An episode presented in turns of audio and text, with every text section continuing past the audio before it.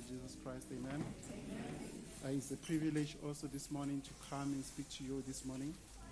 And then I would like to thank the pastor also for the opportunity just to come and just close the gap. Amen. And then stand in the gap. Amen.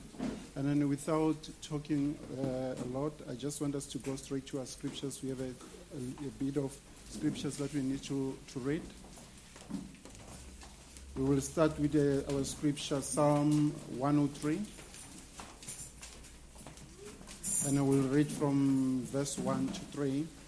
And then also we'll read um, Ephesians 6 from verse 10 to 17.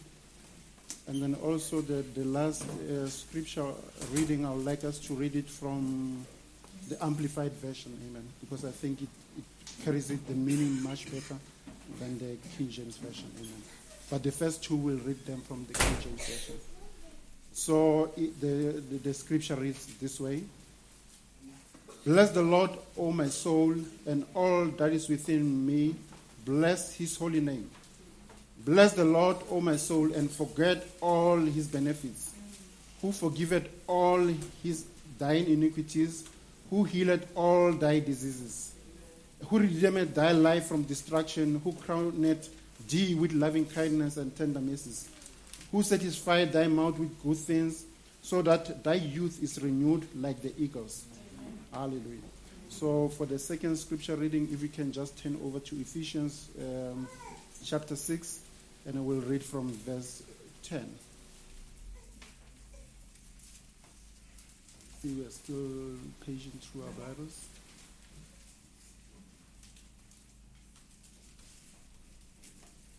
Uh, if we all found it, it reads this way. Finally, my brethren, be strong in the Lord and in the power of his might. Put on the whole armor of God that you may be able to stand against the wiles of the devil. For we wrestle not against flesh and blood, but against principalities, against powers, against the rulers of darkness of this world, against spiritual wickedness in high places. Wherefore, take unto you the whole armor of God, that ye may be able to go to withstand in the evil days, having done all to stand.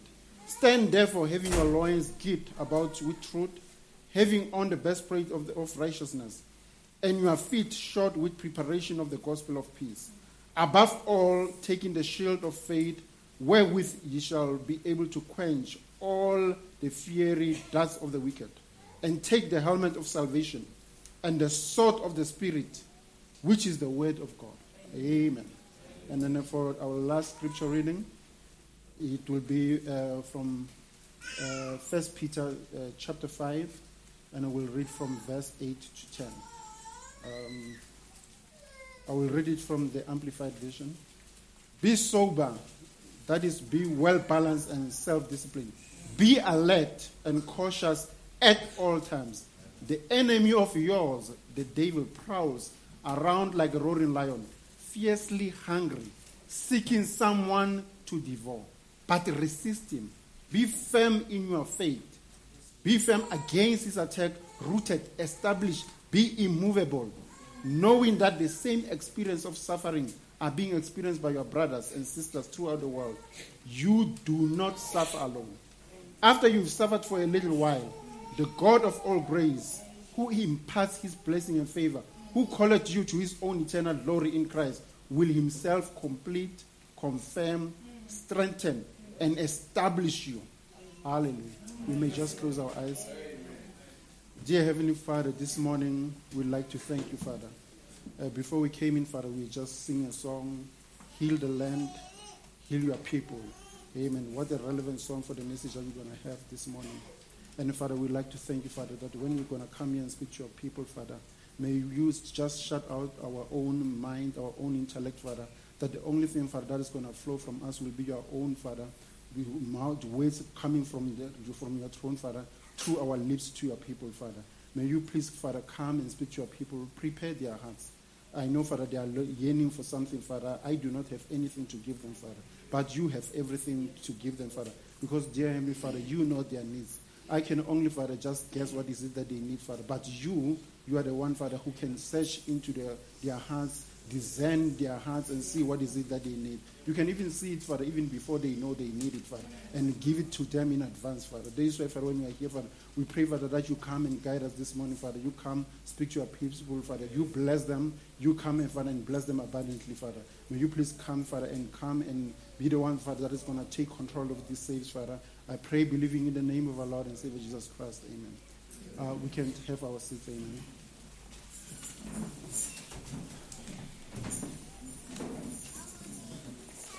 Uh, once more, I greet you all in the name of our Lord and Savior Jesus Christ. Amen.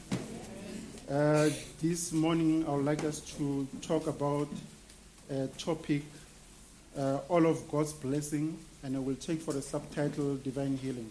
I think if you've looked, we've read from Psalm 103. And then from there, the, the, the, David just tells us that we, we, we must not forget about God's benefit.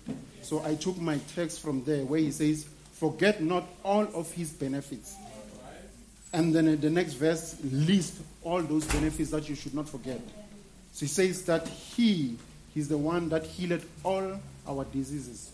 He's the one that also forgives all our iniquities. So you'll realize that for divine healing to take place, it is not only the disease that should be taken care of, but it is also the sin that should be taken care of.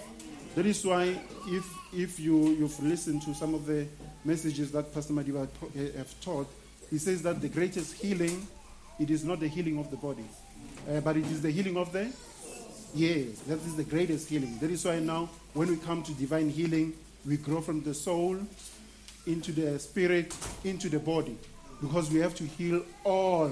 That, that is why it says all of his benefits, which is what? Healing of the body, healing of the soul, salvation of our sins. Hallelujah. So now you can see that the operative word here it is what all. That means it's not some of our sins or some of our diseases, but all of our diseases, all of our sins. Amen. So this shows us that when He healed all of our diseases, there is no disease that is left out. There is no sin that is left out. So all the diseases, whether it is cancer, diabetes, HIV, pneumonia, meningitis, high blood pressure, diabetes, all of them are included. And we've heard testimonies here of people who have diabetes and is healed. so it is not a hearsay or just a saying. It is actually manifested. It is actually manifested even in our presence. Amen. So now when he says all, he means all your diseases. There is no disease that you can say this one is my disease. This one is the one that I'm going to go with to the grave. If you believe, you have faith, whatever disease you might have, He is able to take care of it. He is able to heal it. And it is also says, all of our iniquities. That means all of our sins. Now, there is no disease, there is no sin that is too dark for him. There is no uh, sin that is too unimaginable for him. Amen. Because for him, he has seen it all, he has had it all. So all you have to do, whatever you may have done in your life, is that you need to try him out and see for yourself. But one thing that I can assure you is that even when you try him out, he will heal all your diseases. He will take care of all your sins. Brother Branham says when he has done that, they go into a, a, a, fountain of a sea of forgetfulness. That means when he has forgiven you, it is like you've never done it before. I've, I've said it before that normally when it comes to sin, it is the people around you who have a problem about what you've done. But when he, him, when he has forgiven you, it is done. I mean, you can trust me on that one. It is done. It is forget. It is forgotten. Understand? People can come and say, "Yes, he hurt me." They can remember what you did, but with him, when he says, "It is in my blood," it. Brother Branham said it is get broken in it, it into its basic molecules to the extent that it could, it will go back to the creator of sin, the devil himself. You become pure white as snow. That's what the, the, Bible says. Amen. So the only thing you need to do is to try him out. Amen. So when we come to this topic of divine healing, it is not an easy topic. Even myself, I, I, I was just struggling because there are so many things that I know about healing, so I didn't want to make it a medical lesson. No. so that is why, for a guide, I, I, I, I took on, listened to that, some of the sermons that our pastors preached, some of the sermons that our elders, we have elders in the message that they teach, because you don't see us being grown up and we just fall from a tree. No. There's somewhere where we came, where somebody took their time to teach us to be here. So I took some of those things, those lessons that the, the pastors taught, the elders, our elder pastors have taught, teachers in the we have teachers in the message who have taught us those things. But above all, the lessons, the, the, the spoken word of the, the, the our prophet. Because the, God gave him a command that he must store up the food. This is our food.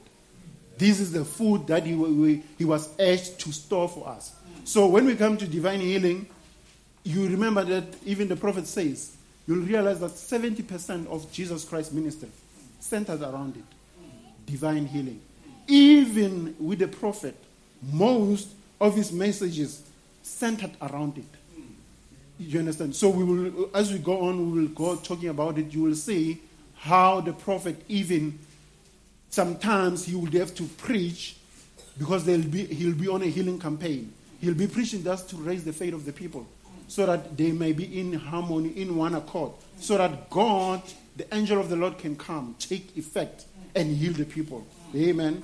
So, because I can assure you that the reason we don't say it's a medical lesson is because I can tell you that the medical fraternity is still looking for the answers to the burden of disease and affliction that we are having.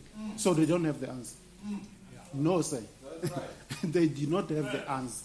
They also are looking for answers. Amen. So it's an open secret uh, if you've, you've been here in South Africa that even our health system in South Africa is in crisis. Some of, in some provinces, it's in, even in the, in a brink of collapse.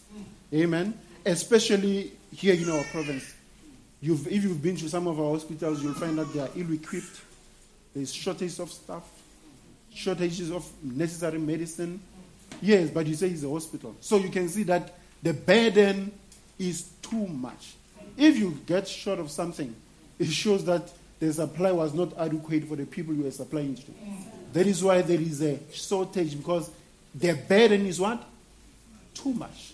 It's too great. Yes, the burden is too great. Amen. So we need something above our own doctors our, above our own hospital institution, above a specialist. Those have limits. The moment there is a shortage, it means there is a limit. The limit that that system can sustain has been exceeded. You understand? That is why there is what? A shortage. And, and I, you, I think you've realized now that our health minister is always on the news having to field questions related to shortages of staff, like we said.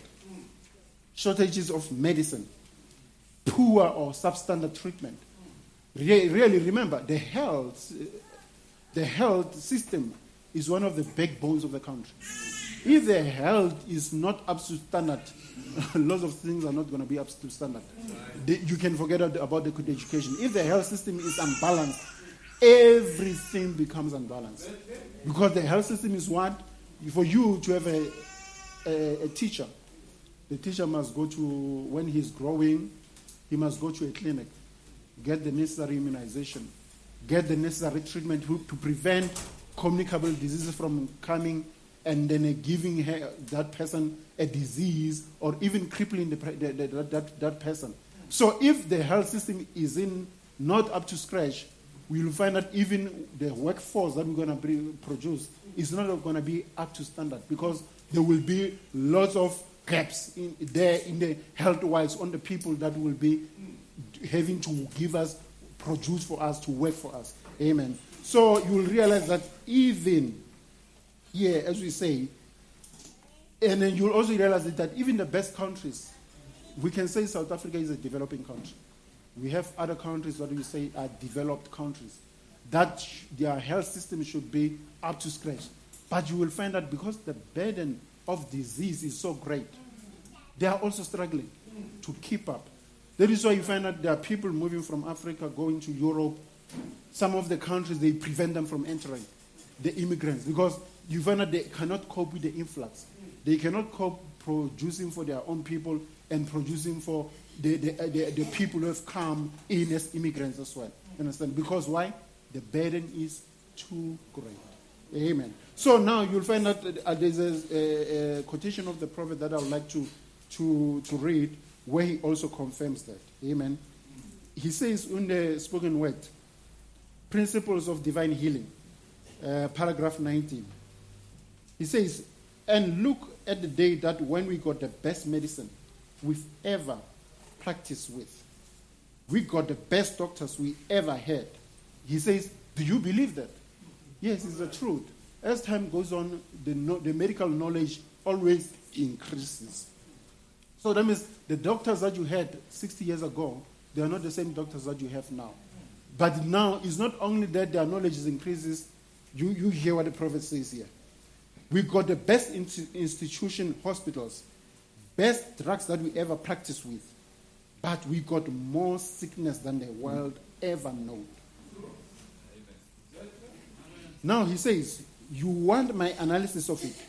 The reason he says there is more sickness than the world has ever knew is because, on his analysis, because we got more sin and unbelief than the world has ever known. That is why now the burden of sickness, the burden of disease is what so great. Because of what? Sin and unbelief. You understand? Because remember, a sickness is a result of sin. We, we, as we go on with the message, we will prove it to you. We'll show you how sickness, because it all started there in the Garden of Eden, when sin came into the, the human race. Diseases, everything that, that was associated with sin, death, suffering, sin, came with it. Amen. That is why you will realize that when God created us, He didn't create us to suffer or to die. We were meant to live forever. Amen. That's the truth. So we will also show you that as well. Amen. So he says we have more sickness more burden of disease than we ever had. Even though we have the what? The best doctors. We have the best hospitals, the best medicine. We actually have more burdens of disease than we ever had. In fact, as I can tell you now, we have more, we are producing more potent drugs. But we have more, uh, more what we call superbugs. Superbugs are the kind of bacteria that are resistant to even the strongest antibiotics that you can. Now, that is why I will show you that a, a disease, a sickness, it is a perfected life. That is why you give it a strong medicine, it adapts. It mutates to have an effect whereby that medicine won't work. Because it's what? It is a spirit. It has a life in it. A, a disease, yes, a bacteria, it has a life. That is why it can adapt. That is why when you are sick, and then uh, we have to give you a medicine, sometimes uh, along the line, that uh, bacteria will have a, I, wouldn't, I wouldn't call it mental capacity, but on its own, own, own structure, it will adapt to the effect that that same medicine, as time goes on, it is able to live in your body with the same drug that you're taking. Then we call it what? A super superbug. We call it a resistant mycobacterium, resistant bacteria, resistant virus that is not what responding to the novel drugs that we have. That is why the burden of disease is what? It is too great. Amen. But now, like I said, we have more potent drugs, more, but now there is more new superbugs to evade those drugs. Amen. But now, don't, don't, be alarmed. I'm, I'm, not a, I'm not here to, to be pessimistic. There is hope. there is a light at the end of the tunnel. All, of all the things that we've, we, we, have said, there is a solution to it. In fact, there is always being a provided way for God's people for healing. Irrespective of the situation, a provided way is always there. I think we all know what is the way. He says, I'm the way, the truth, and the life. so that is the provided way. If everything fails, everything else fails, you must try him. Amen. So now, you, you, in the Old Testament, they used to have the brass serpent. Remember when the children of Israel had been beaten by snakes after they disobeyed the word of God? God told Moses to come and put a brass serpent there. And then everybody who could look at that brass serpent became what? Healed. Yes. That was one of the provided ways. Now, if we go to the New Testament, uh, there is an area where it was in the sheep marketplace where there was a pool, the pool of Bethesda. An angel of the Lord, an angel of healing, used to come to that pool, then to come and disturb the waters there, make a whirlpool of something in that water, so that if there was a person who was ill, the first person to come and step in that pool, it did not matter what type of a disease you, you had. That angel left his virtue in that pool to the extent that when you stepped in that pool, you became healed. So that was another provided way. But as the time goes on, even in the Old Testament, we had the prophet, the prophets. We had the prophet Elijah, Elisha, prophet Elijah. We know about the numerous things that they've done. They've been a child that was dead of the Shunammite woman. Elijah sent uh, uh, his servant, I think Gehazi, there with a stick to go there, lay on top of the child. And the child got healed. They've been the prophet Elisha, I think one of the child of the widow, that the, the, the widow that was providing him, that child died. When that child died, he himself, Elisha, went there, Elijah went there, sat on top of the child. His hand upon his hand, leg upon his leg, mouth upon, that's what the Bible says, mouth, his mouth upon his mouth. The child what? The breath of life came back into that child. So that was another provided way. Amen. Then, even when you go into the New Testament, we have our Lord Jesus Christ. He was also the provider. We had our own disciples. Nowadays, what we have? We have our own pastors. We have our own elders. Because the word, the, the, the world teaches us that if you have a problem, you need praying. Consult the elders. That is scripture. you consult the elders, they come and pray for you. Then you what? you receive your healing. That is God's provided way here. Then even we had our prophet, William Marion Branham. His message, most of it, also centered around divine healing. Because he, the, the, the burden of disease was so great. And being the person that he was, there was a time even when he was having healing campaigns, he would go there, pray for the people. To an extent that they had to even carry him off the stage, utterly exhausted. Then, uh, because why? He knew that he had a commission. His commission was what? What did the angels tell him? That if you make the people to believe. And if you are sincere and you make the people to believe, nothing can stand before your prayer. Then he said, even cancer. With him, those things he could, when he prayed, when he consulted God. Now, the one thing that I, wanted to, to you to show you is that we will go on to that is that with divine healing, there is a, a pro, there is something that should happen in you for you to, to receive it.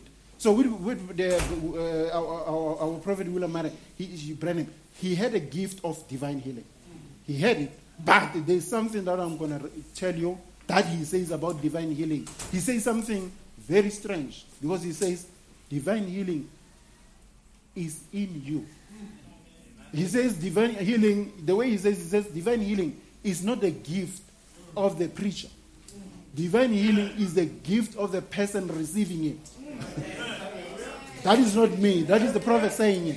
Now we say the prophet Branham had the gift of divine healing, but he says that gift is in the person being prayed to.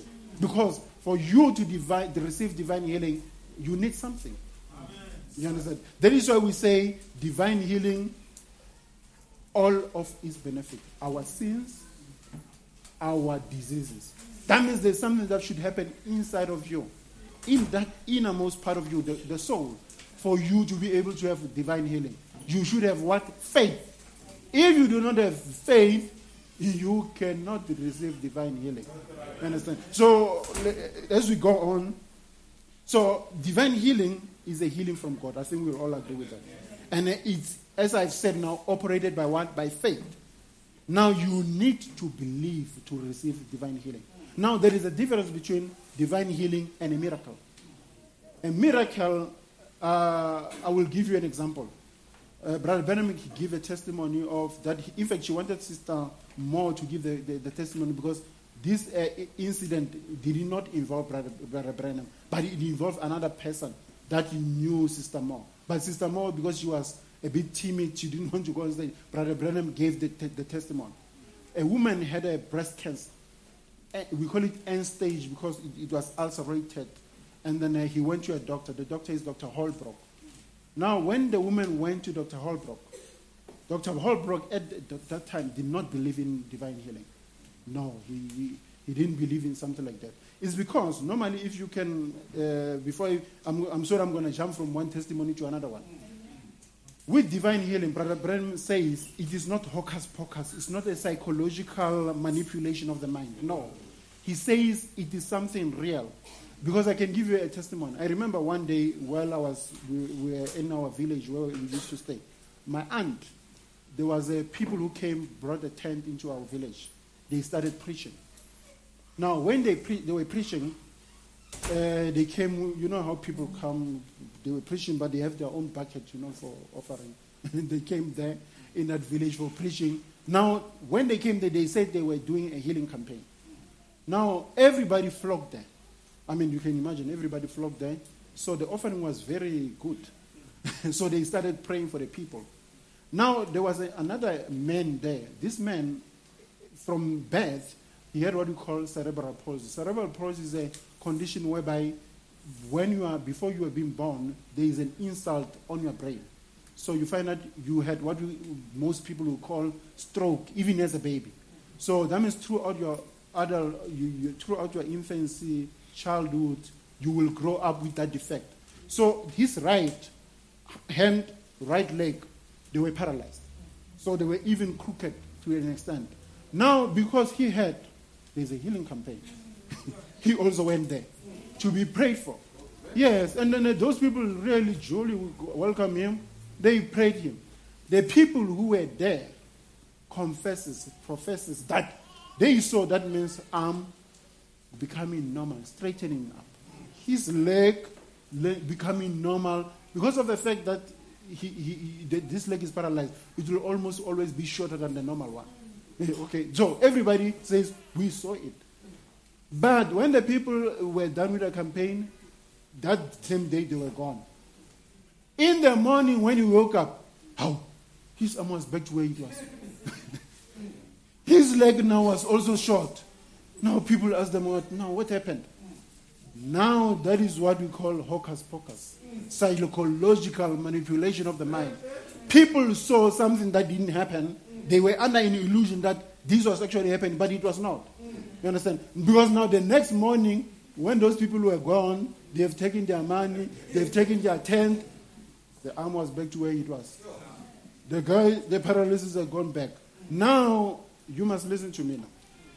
If he would go to those people, meet them again, they'll say, ah, no, the problem is you. You did not believe. Yeah. Yes, we, we help you, Mara, because you didn't believe. That is why now you are back to where you are. You understand? so don't be confused. As we go on, we will show you how even divine healing can come to, and with divine healing. If you don't believe, the same thing can happen. You can be prayed for, be healed, but if you don't believe, you can go back to the same state that you were. Now, uh, going back to the testimony of Brother Bellamy. So this woman now, she went to Dr. Holbrook because she had cancer. As I said, it was terminal stage cancer. Now, Dr. Holbrook, because he didn't believe in divine healing, those things, and then he saw that the woman, no man, this this thing was uh, too had progressed beyond. It was too advanced. He sent the woman to another doctor, other doctors. So those doctors, when they saw the woman, they said, "No, there is absolutely nothing we can do. We are sending you back to Dr. Holbrook. Dr. Holbrook must see what she's going to do with you. There is no treatment that we can give you." Now the woman went back to Dr. Holbrook. Now Dr. Holbrook, now because he was a surgeon, he was forced to operate. To him, he didn't want to, but because the woman was in, in pain, they thought that if they can, we call it debulking. That means the treatment we're giving you is not a definitive treatment. It's just to lessen the pain so that it will debulk, reduce the, the, the, the, the cancer that is there. But it is not actually definitive treatment. So that is what he wanted to do. So he came in there with his nurse. So they put the patient in theater, started dressing the same patient. Now, while they were dressing the same patient, because it was in the, those olden days, the husband of the woman, he was a Pentecostal preacher. So he came in the room and he asked Dr. Holbrook if he could pray while they're busy doing the operation. Now, Dr. Holbrook was upset. He says, No, man, this is theater. We can't allow you to come and pray while we are busy doing operation. The, the men begged them. No, man, let me just pray. They said, okay, you can pray under one condition. When you are operating here, you must go onto that door, onto that corner. You pray facing the wall that side. You don't look on, on, on what you are operating because normally they, didn't, they, they thought maybe will see he might collapse, faint. Now they are busy doing operation. Now there's another patient here. no, that is too much work. They said, No, man, be on that corner there. Just pray. Now the men started praying. So they were still they, they, they, they, they, were, they were busy dressing the woman. Uh, now while they were busy doing that, now the doctor went there and he scrubbed and he was on his attire to do an operation. He came out. Now they removed the clothes that he put on the woman to expose that breast that had cancer. The man was busy praying there. Now, while he was breathing there, there came a noise, a fluttering like sound into that room. That noise came in. They saw, they just didn't pay attention to you, they just looked. Now, when they opened there, that breast was whole, as if it has never had a scar ever before. It was as if nothing, there was never a cancer there, there was never a scar now, this, what happened there, even the doctor and the nurses, they also repented because they saw it with their own eyes. There was breast cancer there. We, the man went there, he started praying. We opened the woman to do an operation. There is nothing. The, the, the, the breast is clean as if it has never had a cancer before. Now, this was divine healing. There was a divine intervention that took place in that room.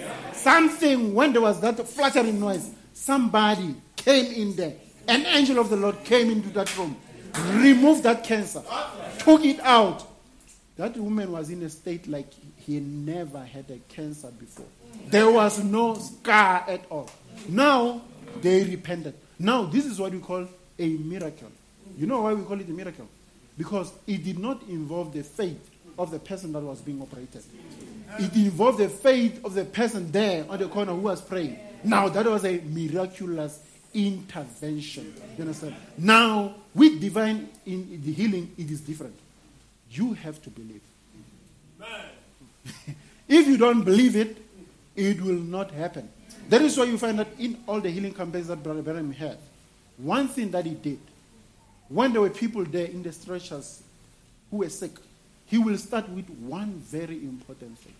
One very important thing that you should never forget. He will start by preaching the word. Preaching the word. Preaching the word. He will just preach the word, raising the faith of the people. Raising the faith of the people to the extent that those people, when their faith is raised, it is at a level whereby divine intervention can take place. Whereby the people, they are in a state whereby they are all in one accord. Everything in that place is in harmony. Then he will even tell the people that they must be sincere because the angel of the Lord is in that place. He is the one who's going to do their healing. Now, for them to have their, their, their healing, they have to be respectful, sincere. And I can give you an example. Even here in church, if there is a person being prayed for here, I will advise you be sincere. When we tell you, bow down, you must bow down. Because you know what's going to happen. If the person has epilepsy, here, we are paying for that person who has epilepsy. The Brother says epilepsy is a stubborn demon. Yes. There was one time, I'll give you a story before I go to, to, to, to, to go to give you an example on in divine intervention. There was a child who came in to see Brother Branham. The child had uh, epilepsy since birth. Now, when the child came in, the child, when he was approaching Brother Branham, the child started fitting, starting having a spasm, fitting, fitting, fitting, fitting, and he was approaching the prophet. Now, the prophet wanted to wait for the spasm to stop. No, the spasm did not stop. This demon did not want to get out. So he decided, no, I need to pray for this child while he's having the convulsion or the seizure or the fit so that it will stop. Now, when the child came in, he asked the people, bow down. We are going to, to pray. Please close your eyes. Now, some people, because, you know, because of the, the, the, the they, they call him, uh, were people who did not believe in divine intervention, who were very, who were critics. Now they were there in that, in that healing campaign. They were looking when Brother Branham was busy praying for that child. Now, while they were, they were, they were looking, Brother Branham went there, told an usher, please, can you just tell those people there in the corner to bow their head? Because what's going to happen here, this demon is stubborn, is a stubborn demon. If he, you, you, you are irreverent, when he comes there, he's going to go and possess them. The men went, went to those people, told them. And they said, no, we have rights. We came here to see. No, why not you want us to close our eyes? What are you guys doing there? Which magic, which magic are you using? We want to see. Brother Branham says that, please, go tell them again.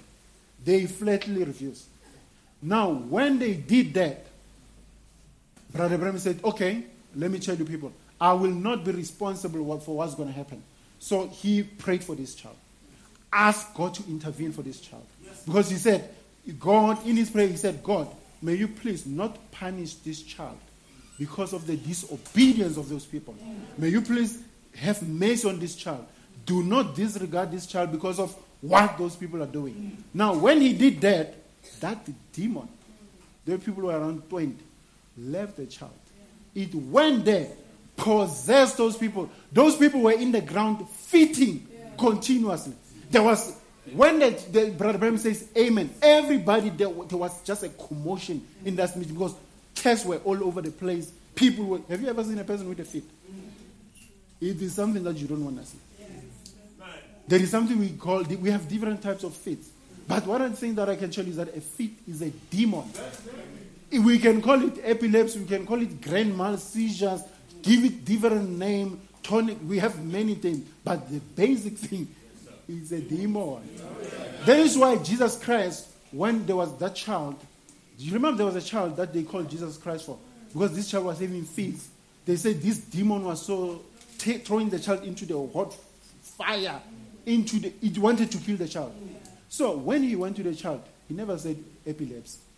He never said fits. He never said seizures. He says, devil, demon, get out of the child. Because the basic form of it is a demon. Whatever disease you may have, at its basic point, it's a demon. Now, with divine intervention, as I'm still trying to explain to you, there were one day Brad Bellamy had a healing campaign. Now he prayed for these two women. One had a stomach ulcer, and then the other one had a lump on the neck. I think it was a thyroid problem or something. Now, when he prayed for them, the angel of the Lord came there, intervened, and then it revealed what was wrong with the women. And then uh, the, the, the, the presence of the Lord was in that place. So he went there, prayed for those two women. Now, after they've been healed, this woman who had stomach ulcer, the very same night, he went there and believing that he had received the healing. Now she started to eat. While trying to eat, she just started throwing up. In fact, the more she tried to resist, the, the more faith she was trying to have, the worse the, his, her condition came because she couldn't keep anything down. Nothing she could keep down.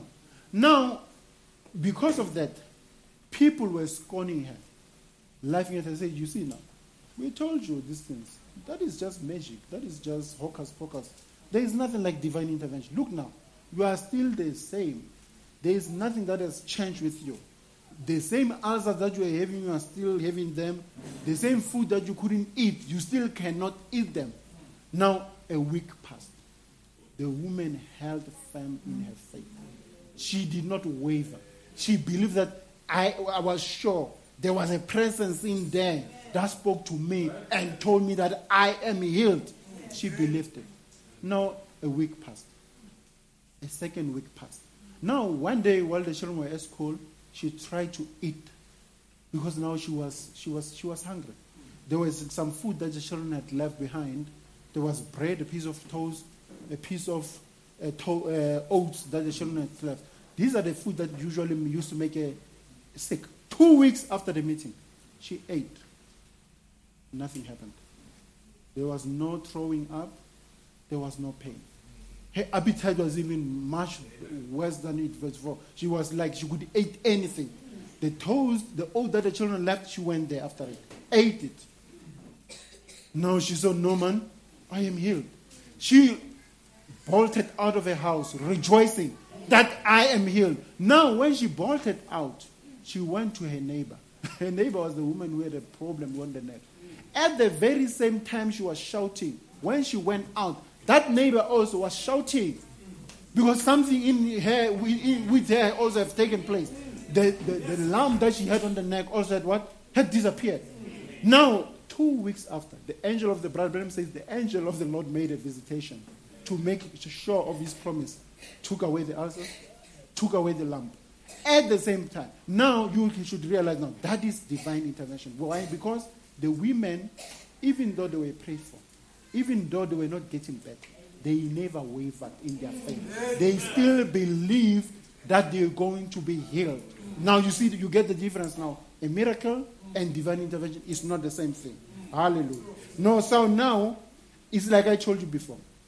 With divine intervention, you must have faith. That means, Brother Branham says that it is the gift of divine he- healing is in you. Yes. So for you to, for divine intervention to take place, you must believe, you must have faith. That is why Brother Ben will come there, have a what? Tell the people that, that is why even when he tell the people, he tell the people that you have done discern them, tell them that you have done this and that, so that the people might repent, so that the faith might have a place to settle in their heart. You understand? In their soul, there might be a change to be able to accept that divine intervention. That is why even if you came to him, then you are not in your right spiritual uh, position, he will work towards placing you in your right spiritual position before he will do what? He will pray for you. But even with Brother there were instances where a miracle will happen, where God will tell him, pray for that person. The person will be healed. Pray for that child. The child will be healed. That irrespective of what, whether the person believed or not, it also happened. There was a story where of, of the child, a child that was crippled that she prayed for, told the child that she must come to church. The child did not believe it. The child keep, kept on doing her own thing, going to the dance. After some time, the same uh, crippling condition that had affected the child came back on the child. Because why? Even though the person had a miracle, she did not believe. So you get it now.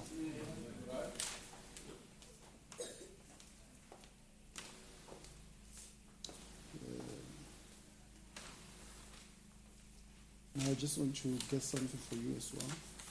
Um, now it's like we've said to you that it is not the, the preacher who gives you divine intervention.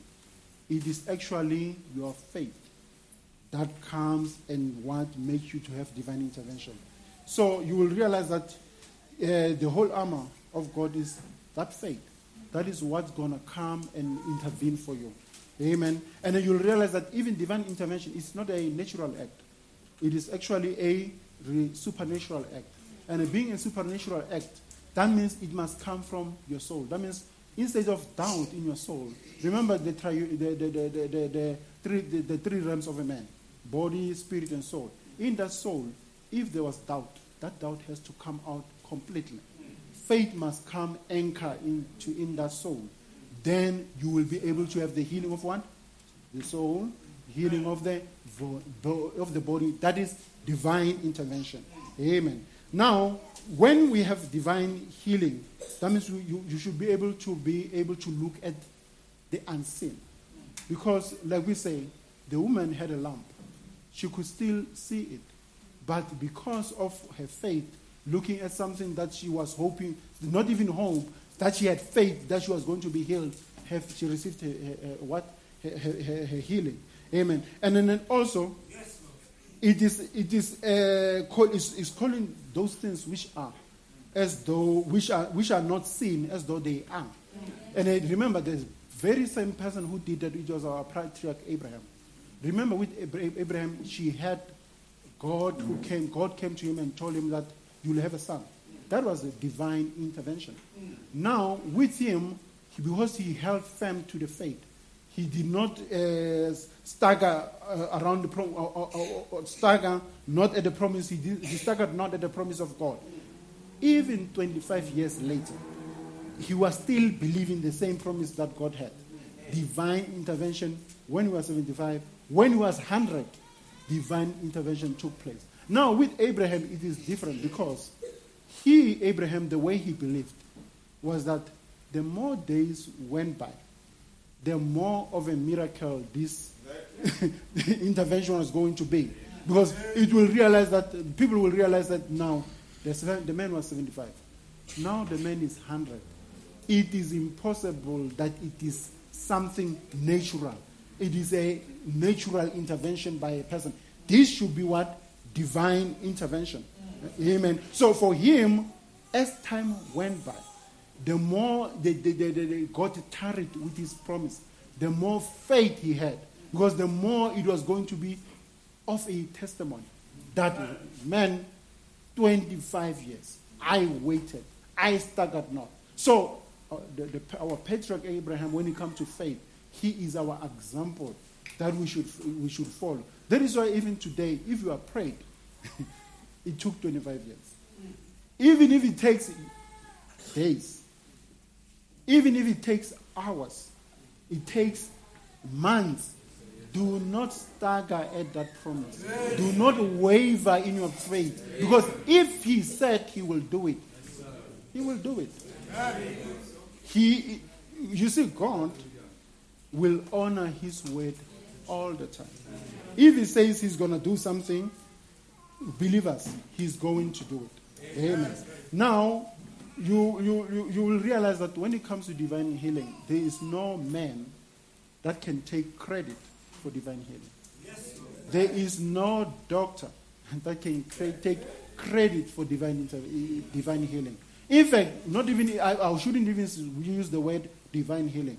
I would just say healing in general. there is no one that should take credit for him. Because we've read the scripture there. He says, He bless the Lord, O my soul. Forget not any of his benefits. Because he's the one who healed all our diseases. It doesn't say a doctor healed all your diseases. No, it is what? It is him who heals. Yes, the doctor may intervene. For example, if you have a broken bone, you need to go to a doctor so that it will be set properly, so that it will be healed. It will heal. But that is as far as the doctor goes. If that bone is set there and there is no life in you, it will not heal. It needs a life because in you there is a mechanism that God has put in you, a life that God has put in you that will make sure that that bone is set in place. If you have a rotten tooth, you go to the doctor. He takes the healing, the, the, that tooth out. But the hole in the sock, the doctor is not going to heal it. Your body, the life that is in your body, must go there and do the healing. Your, the, the, is a life. Now, remember, when you talk about a life, we have two powers. Is the power of God and power of the devil, power of Satan, power of the devil. Those two forces, they are contrary to each other. One is the power of life. The other one is the power of death. Now, if it is your life in you that is giving you healing, who's actually doing the healing? It is God. I can give you an example. When a bone has to be set, there is a process that has to take place. A, I, I think Brother Ward is here. I saw the other time uh, her child had also a, a, broken bone. They went to the doctor. The doctor set the bone in place. After a few weeks, eight weeks or six weeks, the child didn't have a cast anymore. The child was running around. What happened? It is God who had set that bone in place, who has initiated the process of healing. The doctor just came, put a cast. Nowadays, we don't have a POP, plaster of Paris. We have a Delta cast. This new cast that we put in, the, she had that one. She put it there. For the bone to set, there was a process that was supposed to take place. Firstly, you have fracture and inflammatory process. The inflammatory process, there are some cells, we call them, in, in simple terms, we call them the soldiers, that must come, go there where the fracture is, where the hematoma is. They will go there and start remodeling that bone. Bit by bit, they will start remodeling that bone until there is what we call a callus. A callus is a new bone.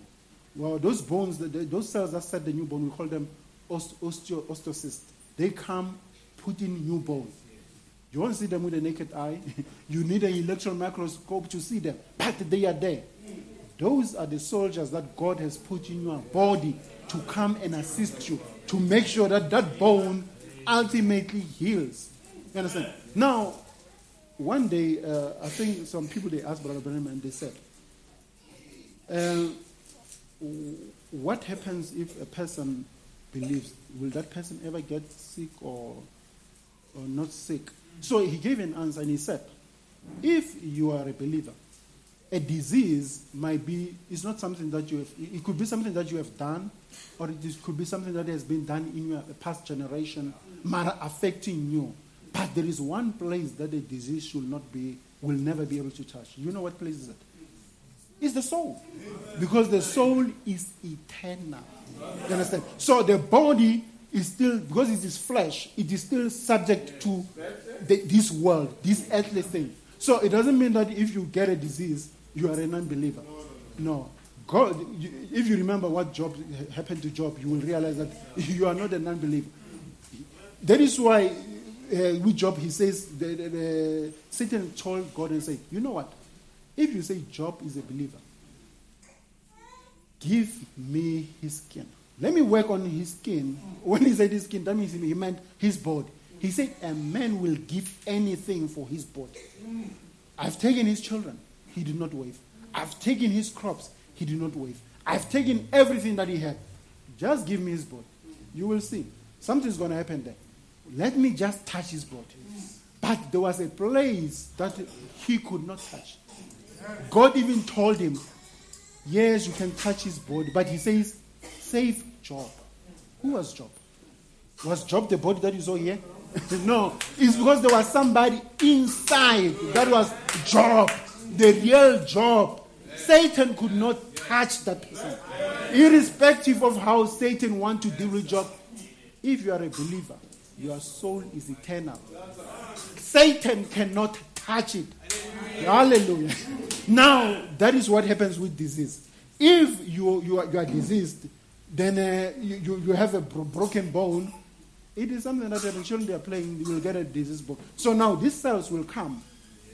They will form a granulation tissue.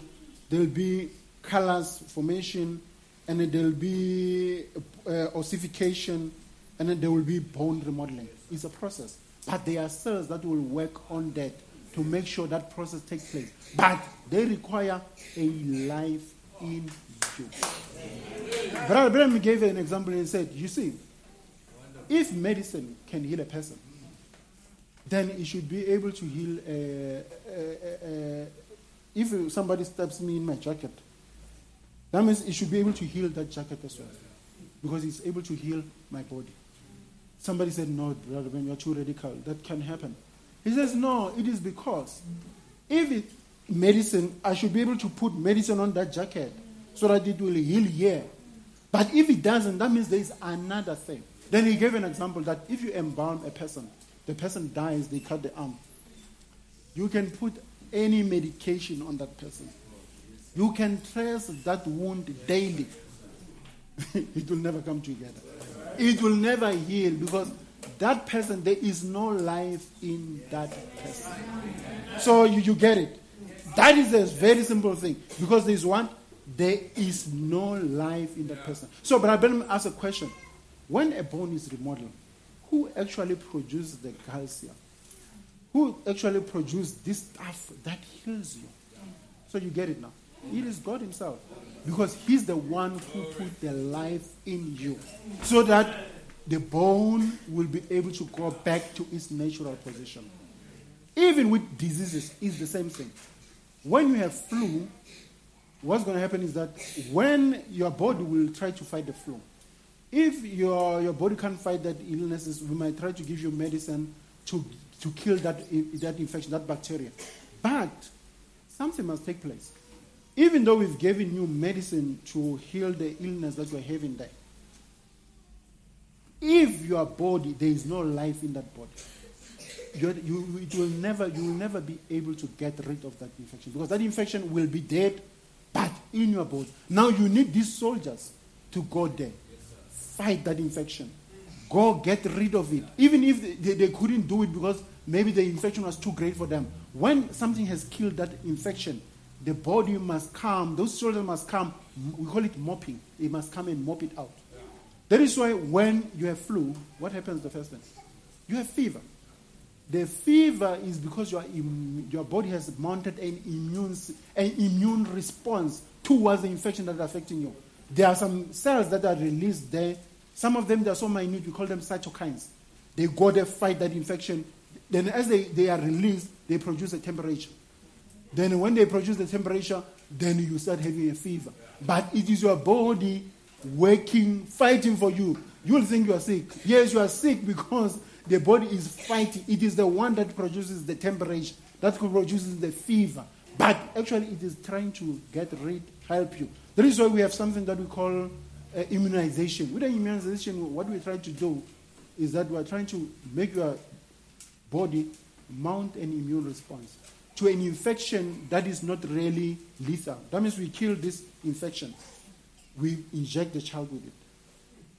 Because now the immune system knows the, the, the outside of that infection, it mounts an immune response. Then you have what we call antibodies. Antibodies, what they do is that they have a memory. You have a memory T cell. There are so many cells of those cells. Those cells, if you get the real infection, those cells are soldiers waiting. The moment that infection tries to come in, they go, they destroy it. That is why normally an infection that will kill you will be the infection that has, your body has never mounted an immune response against. Because if it has mounted an immune response against, the antibodies will be mounted there to go and destroy those infections. That is why there are many infections that we used to have before, we don't have them. But now, because this thing, it has a life, it has a demonic life in it, it produces new ones that will evade the very same system that you are. Now you can realize that the devil, if you worship the devil, you are really, the Pastor would like to say, is a loveless God. Mm. Because the only thing he wants to do is to destroy you. He wants to kill you. My friend, do not ever be deceived. There is nothing that the devil wants that is good for you.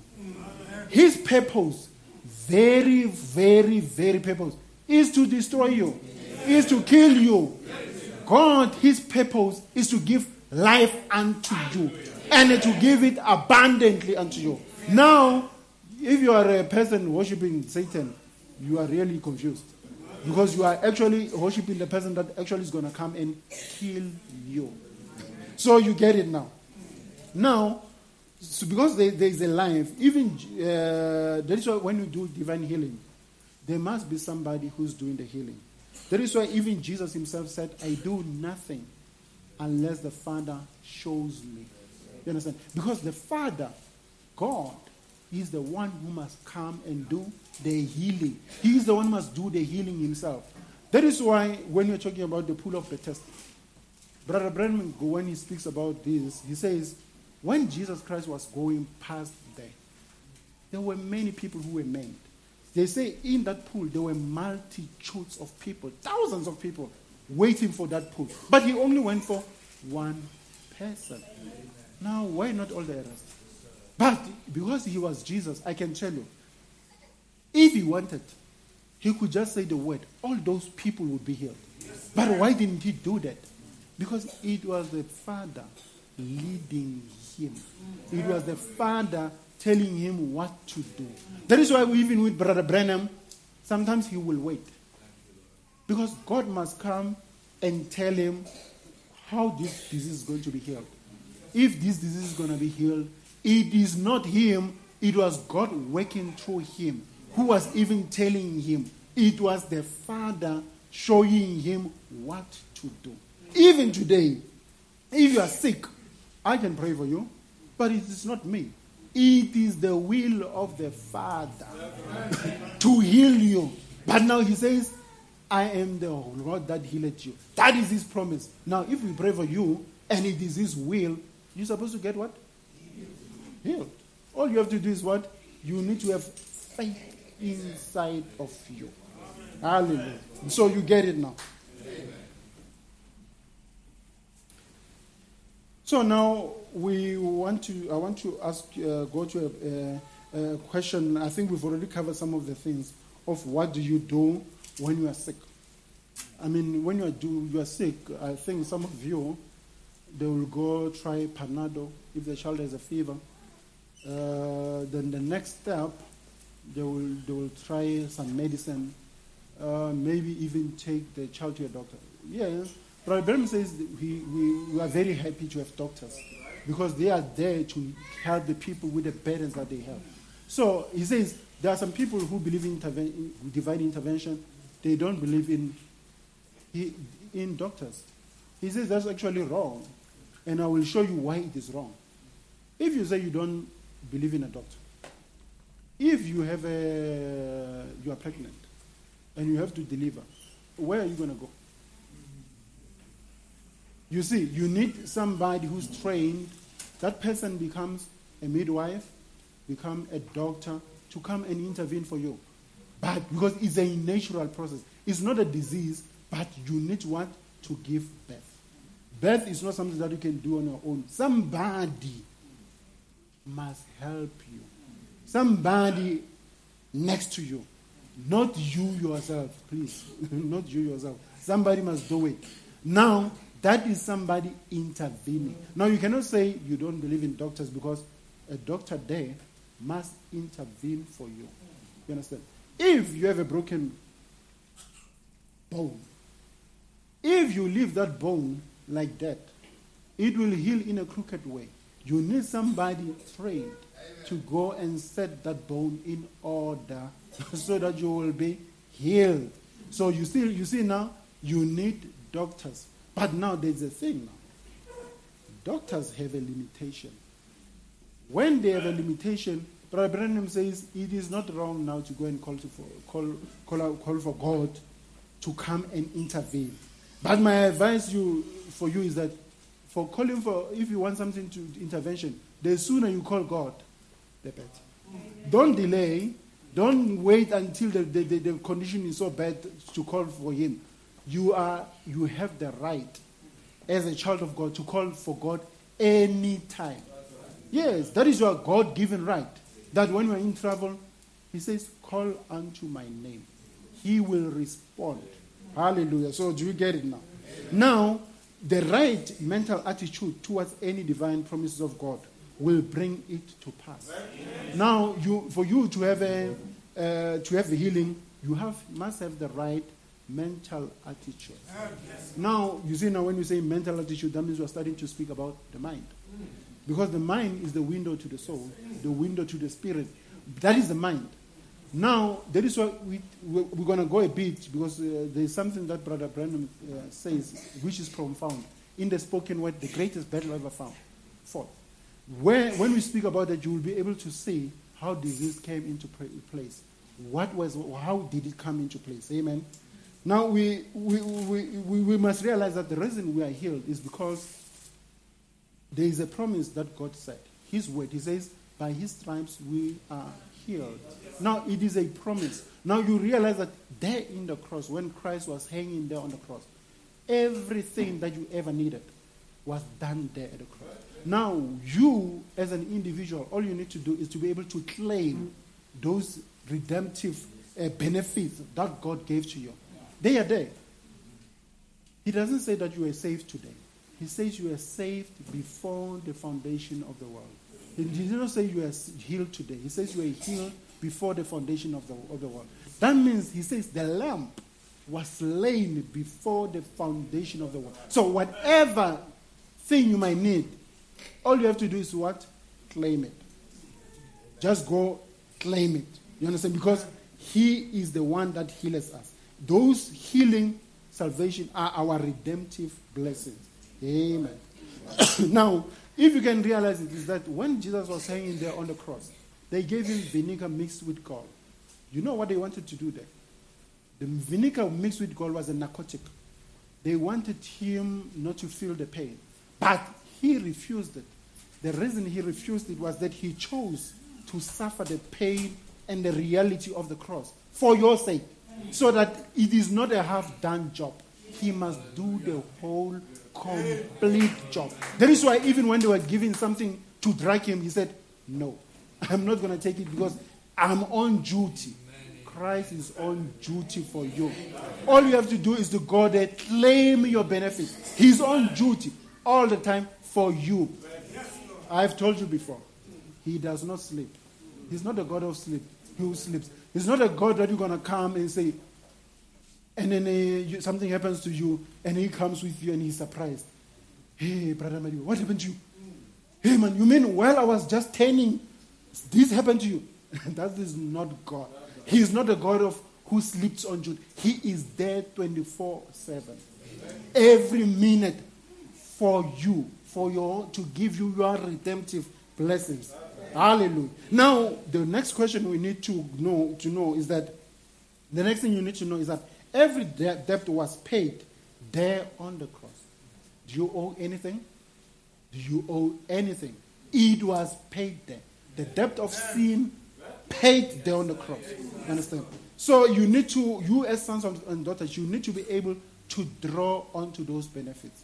you know, he says there are two types of people. We have the fundamentals, and then we have the people who says that they are believers. Now he says the, the fundamentals they, they know uh, they, they, they have, they, they, they know exactly how, what their rights are. But you find that the believers have the power, but they do not know how to possess it. Now, the fundamentals, because they know what is their due, they know how to get it. But now he says, if you can get those two people, the believers and the fundamentals together, you will be able to claim your redemptive right without any problem because you will know your rights and you will know the way to claim it. You understand? It's like you're having a check.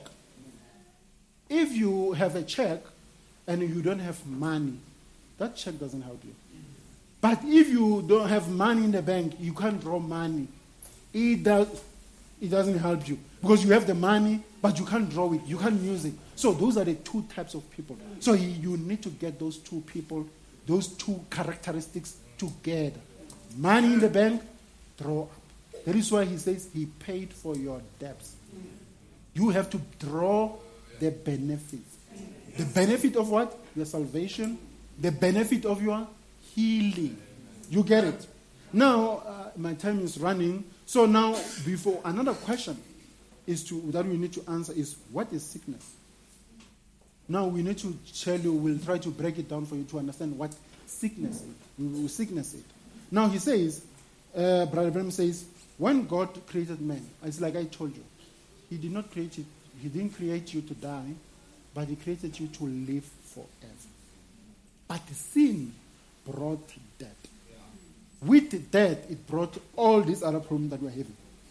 It brought sickness, it brought suffering, it brought diseases, it brought uh, hunger. You know, everything that is bad, it is because of sin. Because why? There was a battle that took place. That is why we say you must have the right mental attitude. But now, what we do, one thing that I want you to understand is that the, the, the word of God is able to defeat the devil. Because somebody likes it. Any place, anywhere, anytime, under any condition. It does not matter what you've done, what you've been through, where are you, where are you, what time are you. He is able to provide for you, He's able to intervene for you. Now, because we've explained to you that there are two powers is the power of death, that is Satan, and the power of life. Now, when the, in the beginning, remember, there was a mutiny in heaven. I think you all know the story. Michael defeated the devil, he sent him to earth. When he sent him to earth, he came around and he looked. The reason he was looking is because you will realize that a demon cannot work unless there's something to work through or somebody to work with in. That means it must have, it must have an agent. Now, this is why when the devil came on earth here, he looked around. There was there were people that God had put in the Garden of Eden, Adam and Eve, they were there. Now he looked for something that he was going to be able to possess, that he was going to be able to deceive those people, so that he would be able to inject himself into the human race. That is why I can give you an example for, of, of, that. You see, when uh, Jesus was in, in, was in Gadarenes, some, some people they, they talk about the, the, the, the maniac of Gadara. That man had a legion of demons in him. When Jesus uh, uh, uh, went towards the man to help him, those legions, those demons started talking. The first thing they asked was say was to, to ask him, why are you coming to torment us? No, these are demons. Remember, a demon is a tormentor. But when Jesus Christ came there, they recognized who it was. That this one is more powerful than us. He is actually coming to torment us. We're having a nice time with this man. He's busy. We're making him sleep in the tombs. He's busy breaking. The, we're having. We're enjoying ourselves. Now he's coming to disturb our peace. A demon causes havoc, but it wanted peace on that day. He says, "Why do you come to torment us?" Then he says, "No, I come to help this man. Get out of him." Then they say, "No, please, we beg you. Do not just take us out, out of the country, away into the country. There are pigs there. You see that sign? Just put us, we beg you, put us into those pigs. So, because it needs an agent, the devil, the, the, the, the, demon. The devil needs an agent to work with. If there's no agent, it doesn't work. That is why when we pray and uh, you are sincere, you bow your head, everybody's in one accord. The devil, that, that, that demon goes out into the far away country because it has nobody to possess. But now it says, Brother Ben says something now. If it can, it will keep on checking. It is not gone forever. Please don't be don't be fooled. It has gone into the far country, but every time it will look from afar. Is there something in there? Is there somebody in there? If the person who keeps that house doesn't come and put somebody in that house, that demon will come back, possess that house. And you know what the Bible says? He says the state of that person is seven times worse than before. You understand? Now, if we cast a demon out of you, that is why Brother Branham, Brother uses did things sequentially in order. We have to give you something to possess you, drive away the demon, so that when that demon is out there looking, there is somebody in there. There is a person guarding that place. Hallelujah. There is what? The Holy Spirit in there guarding that place. So it will look for a while, check. Is there somebody in there? Yes, there's somebody. It will come the next day, check. There's somebody. So it can't do anything because it needs an agent until it gives up. But if it comes there, there's nobody. Oh my God, he says, friends, you know, the last time I was there, oh, you don't know what they did for me. I was having a good time. This man just came there, cast me out. You know what you're going to do? There are seven rooms in that room. You, we're going to occupy all of them. Get into that room, into that room, that room. So that when he comes and casts us out, he will battle with us. Now, It don't be, you know, it will be what? manpower now. It will be many of us. He will not just easily cast us out. That is why they say the state of that person is seven times worse. And it is not a burden. We are not playing here. People, when we talk this, and they think we are playing. We are not. I've known people. You know, we are here because we know people. A person was a believer. Backslid. Stop believing. Now you look at the person and see what they are doing. Even before the person got saved, what he's doing afterwards, even before he's never done something like that, it's like this demon now is becoming brave. Should I say brave? Or it's becoming daring. Yeah, that means even you who didn't know that this brother is backslid, if the brother was not drinking before, you will just see him falling around the street. They'll say, Oh, hey, brother, is you? Is it you? Because now he never drank before, but now because his state is seven times worse, he's even drinking. He was not smoking. He's even smoking. That means that, that devil, that demon, they want to get hold of you. They want to get possess you to the extent that when they have you, you for when we need to go there, brother, and draw you out, yeah, now is a work.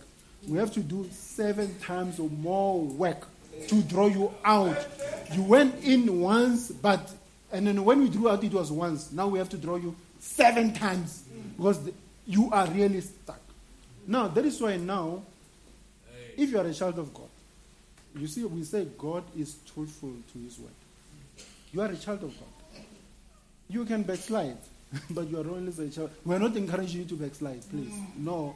You will remain one. That is why there was a, there, there was a person in, uh, in the book of Corinthians. This person actually was doing something unheard of, yeah, which was a disease. Um, I don't know how to explain because we are mixed audiences.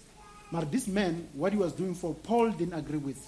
Now he said, we must take him out to the world so that for the lashing, for the whipping of his flesh, so that his soul might be saved.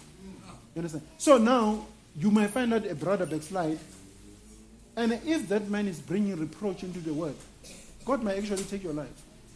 I'm telling you. So this man was supposed to be whipped. His flesh was supposed to be whipped so that his soul might be saved. Because of what he has done, it was unheard of. Now, because that sin was so great, and they, they excommunicate. That's why we excommunicate. We don't excommunicate you because we hate you. No, we excommunicate you so that to yes to help you, for you to realize that what you have done. Because remember, if you are sinning and you are here, Brother Chetty is praying, and then the Holy Spirit comes He blesses you as well. If uh, you, you, are, you are a sinner, you are prospering. Who's like, oh, man, that means everything I'm doing is right. Brother, it is not right. That is why we excommunicate you so that you will realize I need that church. I need the God in that church. Because now, the, the moment we excommunicate you, your state becomes worse. You realize that, eh, I had protection there. That is why we did it. We, I had protection there. That is why, even though I was not living right, everything of mine was prospering. Because the pastor was praying for you, Sister Lorraine was praying for you, Brother Church was praying for you. You were protected in sin. Now we take you out so that you will realize that whatever you are doing is not right. The reason why we are doing that is that we are, we are protecting the integrity of the message. We don't want to bring reproach into this pure message that people have died for, people have sacrificed their life for. So we send you out because we love you, so that your soul might be saved. So you get it now. that is why we send people out there. Now, I was still trying to show you how sickness came about. The reason sickness came about is because a person, one person, uh, Eve, in the Garden of Eden, when uh, the devil, uh, the serpent came in, remember we told you that the devil had to, to possess a body. It went there, it possessed the serpent. Now, the serpent is what most people will call the missing link between human and uh, a human and chimpanzee because, okay, let me let's clear this one now before we go further. There is no evolution. There is nothing like that. and I'm going to tell you why. You see, the Word of God says you were fearfully and wonderfully made. It is the Word of God. The reason He says that is because even when it comes to the human body, if uh, you've, you've, uh, you had a privilege to be a nurse or a doctor, if you don't believe, it's because you are not a child of God. But if you are a child of God, what you will experience with the human body, it is some you will realize that there is a God out there. Mm. Because even as we speak now, there are so many things happening in the human body that we cannot explain. That is why we have doctors, we have specialists. You, then you have what you call super specialist. That means you have a specialist who's a, a specialist to learn about the eye. Just the eye. You have a specialist who works only on the eye. We call them ophthalmologists. They don't work on any other place in the body. He's a doctor. Because on the eye, there is so many things taking place there that a person, evolution cannot create. For you to see, evolution can never make you to see. For you to be able, for, I mean, we have a super specialist, we call them cardiologists. They work only on the heart. because the process of the heart beating the infection that comes possesses that heart. It takes even one doctor to spend the rest of his life learning about the processes of that heart. How, the, how can evolution create something so marvelous, something so wonderful? That is why you are fearfully and wonderfully made. Now, I tell you now, when God created man, uh, sorry, uh, he the word of God says, male and female, he created them. But that man was a spirit man. Brother Branham goes down and he tells you that that man was a theophany. That means that man had all power, authority to do, he was a God. That is why he could move the direction of the water, he could do anything. But now, God says there was no man to till the ground. So he made a body for this man took that man, put him in that body. Now, this body of yours, you'll find out it is an animal body. You understand? But there is something that will separate you from an animal. You know what that is? It's the soul. The man has a soul. No animal would ever have a soul. Except what? A man. Because the soul is where God comes and stays. Is where that word body comes stays in, in that soul. You understand? Now, when a woman went there Now, remember, the, the, the man was the original creation of God. The woman was the byproduct. Now, that's why we say Satan is clever. He will never go for the strongest of the people. He will go for the weakest one. Now, the only protection you have about, about Satan is what? The word.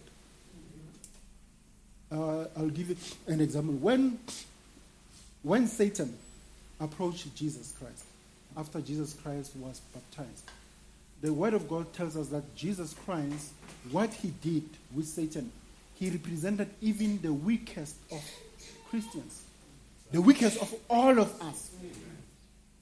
Say, the, Brother Branham says, God, say, God, Jesus Christ had power. That means his power was almost trillions of, was almost equivalent to trillions of liters or zillions of liters that you find in an ocean. That is the kind of power that he had. But he says, you, as a child of God, you only need a teaspoonful of that power. Mm. Now, he represented just a person who had a, just a teaspoonful of that power. And then when the devil approached him, his only defense was, It is written. It was the word. All the time when Satan approached him, it is written, I will give you kingdoms. Why don't you make this, this, this stone make bread? It is written, Man shall not live by bread alone, but by every word that proceeded from the mouth of God. Man will be able to live. Now, when Satan approached Eve, he knew that he can never change that word. Now, the word of God says he changed a, a small iota of it. He says, woman, Nari, did they, did they say you must eat of all the trees here? Yes, which one? I, I don't remember. Tell me. The woman says, No, we are supposed to eat any fruit of the tree that is here except the tree that is in the middle of the garden. That one we are not supposed to touch, lest we die. No, he says, No. Yeah, no, God is right. You know, I, I, I don't agree, disagree with God. But you know what? You are not surely gonna die. You see, he had changed the whole thing slightly. You are not surely going to die, is because when we you do that, you're gonna be like God, knowing the difference between good and evil. Now you see what he does. He just changes a small thing. Now that is why now you need to God take God on his basis of his word. Not just a small part of it, but the whole part of that word. All of that word. Because if you do that, you'll find that everything with you will go smooth. You understand? Now, because of that, the, the, Satan came, he worked on the mind of the woman. Remember, the mind is the battlefield. It's the battlefield. It's the battleground. That is where you will accept and reject things. He came there and said, No, man. Look, you shall not surely die. Now, the woman looking at the, at, at the serpent the, word, the, the, the, word of God says he was more subtle than any, any creature, more handsome than any creature. But Branham even goes further. He says he was even more handsome than his husband. So he said, Ooh, this thing is good for food. It is something that is desired to make one wise. I cannot go into further. You know what happened. But the reason is because now she opened the channel of her mind, opened the channels into what the devil was saying. She rejected a small part of the word. She gave the devil a small, small, small thing. You know what? That is why what she did was that when she did that, she said the fruit was pleasant to the eye. What did she do now? She looked at, the, at this creature that was standing in front of you. Now, what did he do now? She looked at the senses. She, the senses started playing into, into, running half of the it. She, the sense of what? Sight. The sense of hearing. The sense of touch. Those are the things that put the woman in trouble.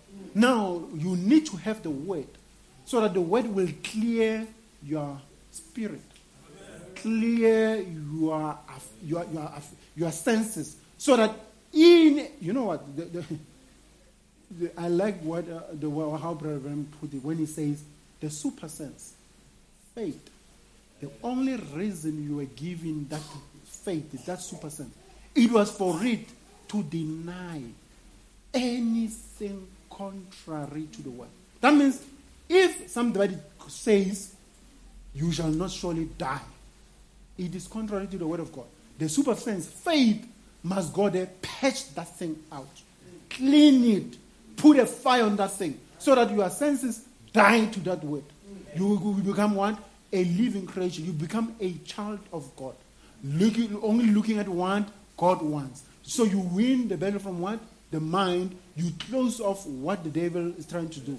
That is why, brethren, if you are a brother or a sister, sometimes it's not, run, well, it's not wrong to run. Joseph ran. When Potiphar's wife approached her with the senses of sight, sense of hearing, you understand?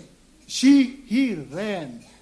Even you, brothers, sisters, if a person comes, a woman goes there, entices you, you must run. You understand? Because you are not, you are, you are, by running, you are not a coward. You're actually winning the battle of the mind. You don't have to reason. Because the problem is what? To reason things over. Don't reason. Because when you reason, that is where the devil wants you. You see with the woman, she says there, fruit is pleasant to the one. It is something that is desire. You see, it's reasoning taking place. It is affection taking place. It is imagination taking place. It is conscience taking place. It is affection taking place. You see, it is those things that are in the mind taking place. Now you do not give a chance, the devil a chance. You run. That is why we say onward, Christian soldiers. Onward, forward you go. Don't look back. Don't stop for nothing. Yes, don't stop for anything. Go marching forward. Avoid the devil. Prevention. Now we're talking medicine now. Prevention, prevention is better than cure. Don't want do you know don't Eh, brethren, you do not want to be cured while you can prevent a disaster happening in your life. What you don't know doesn't hurt you. That is the truth. Now, the woman opened a challenge to their mind. The serpent came. When the serpent came, entices her, she gave in to her. Now, it says, when that act happened, sin came in. That was the beginning of all the wars, the troubles, the sickness. That is where sickness originated. Oh, amen.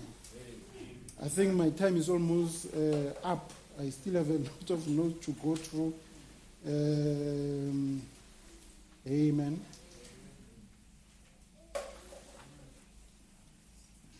I think we've we tried to cover almost everything. Now, one thing that I want us to there's a quotation. So we'll we'll some of the things we wanted to the infection, cancer, discuss what it is, but it's already 12 o'clock. So I just want to read you another quotation, then I think from there we'll close. Amen.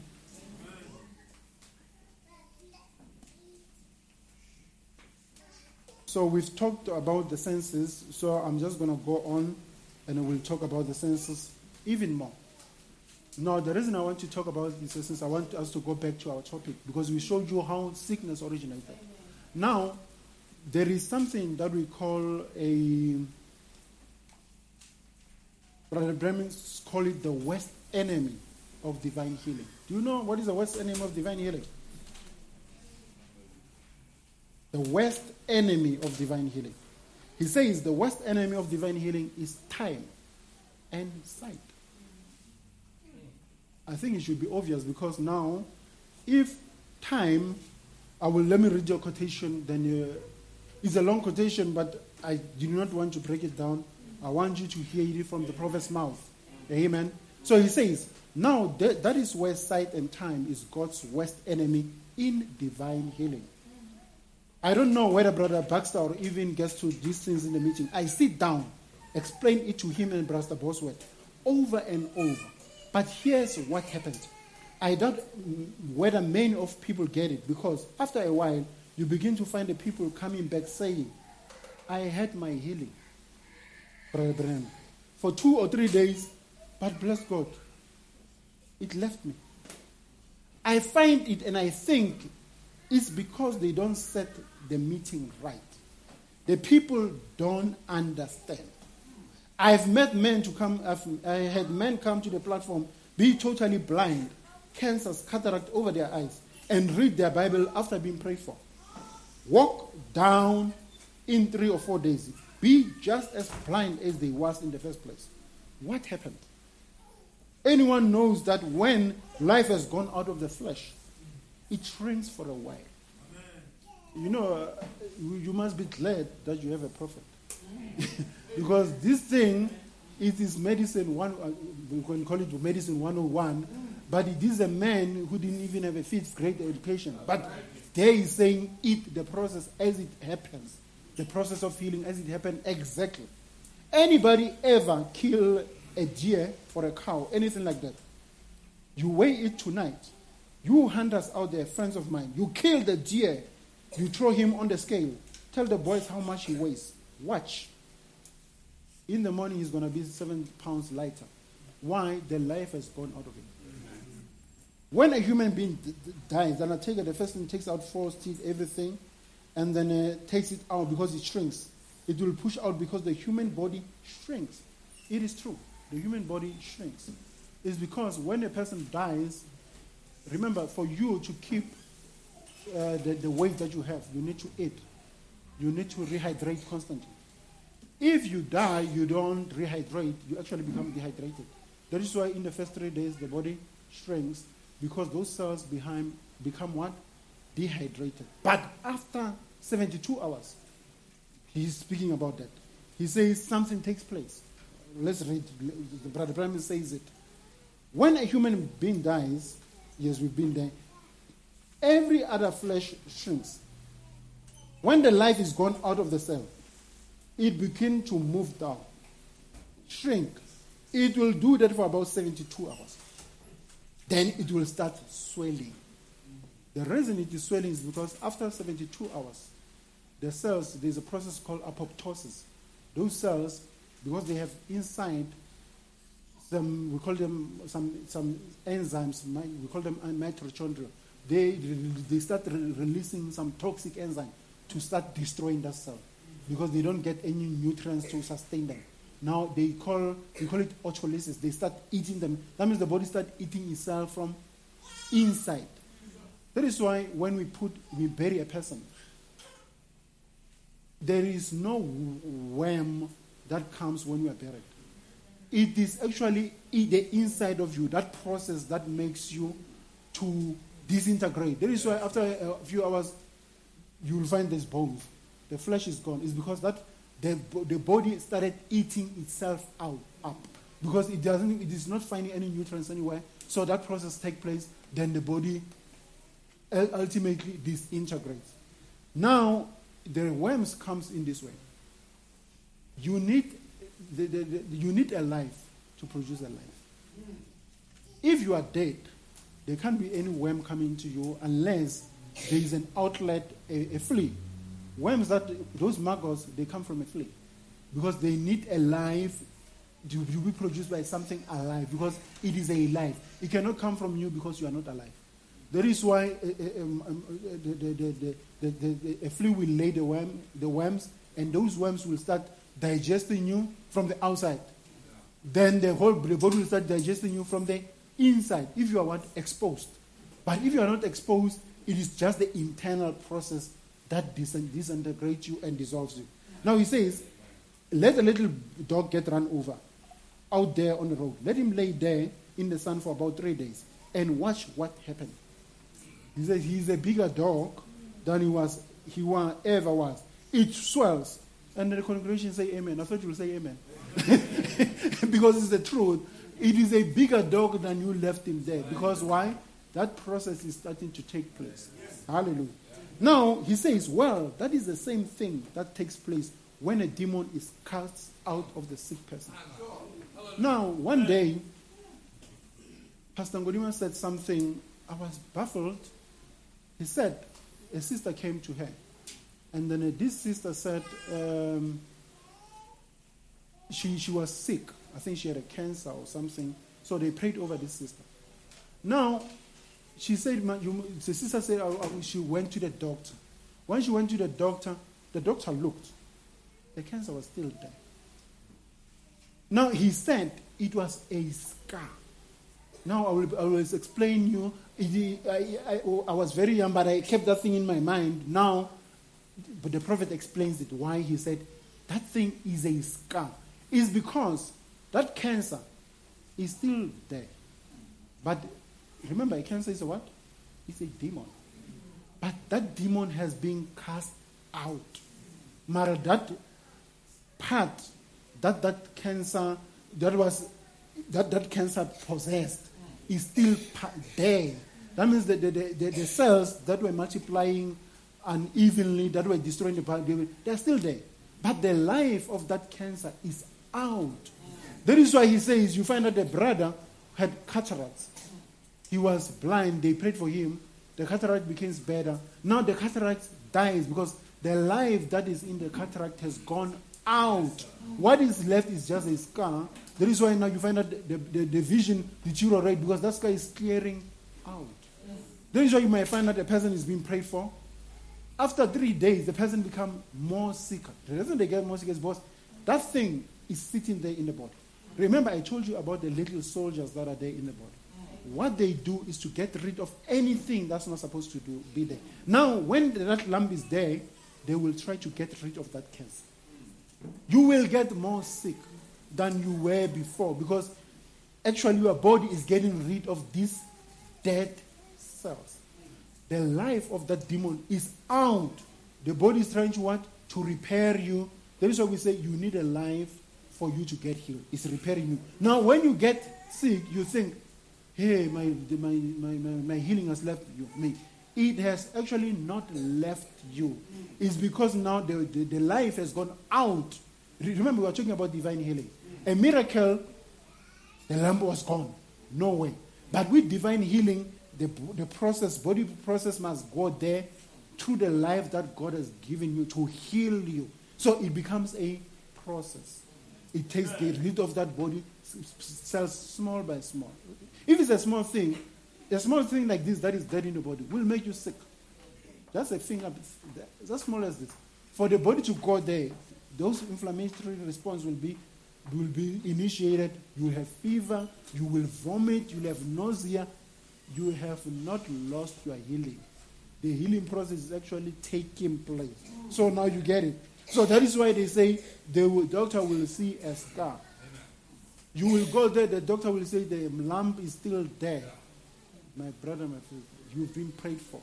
The demon that was in that lump is out. The body will start repairing itself, getting rid of that thing. That is divine healing. Hallelujah. Now you get it. He said, but now you watch. And a patient that is being healed, ordinary. Unless it is an outstanding miracle, like we explained. When divine healing and miracle is two things, we explained that. But ordinary run of divine healing, when the unclean spirit is cast out, a cancer cell, when it leaves the person, now, oh, now, uh, oh, say we'll take something so you can see more visual. I'll say the cataract. I've explained you on that one.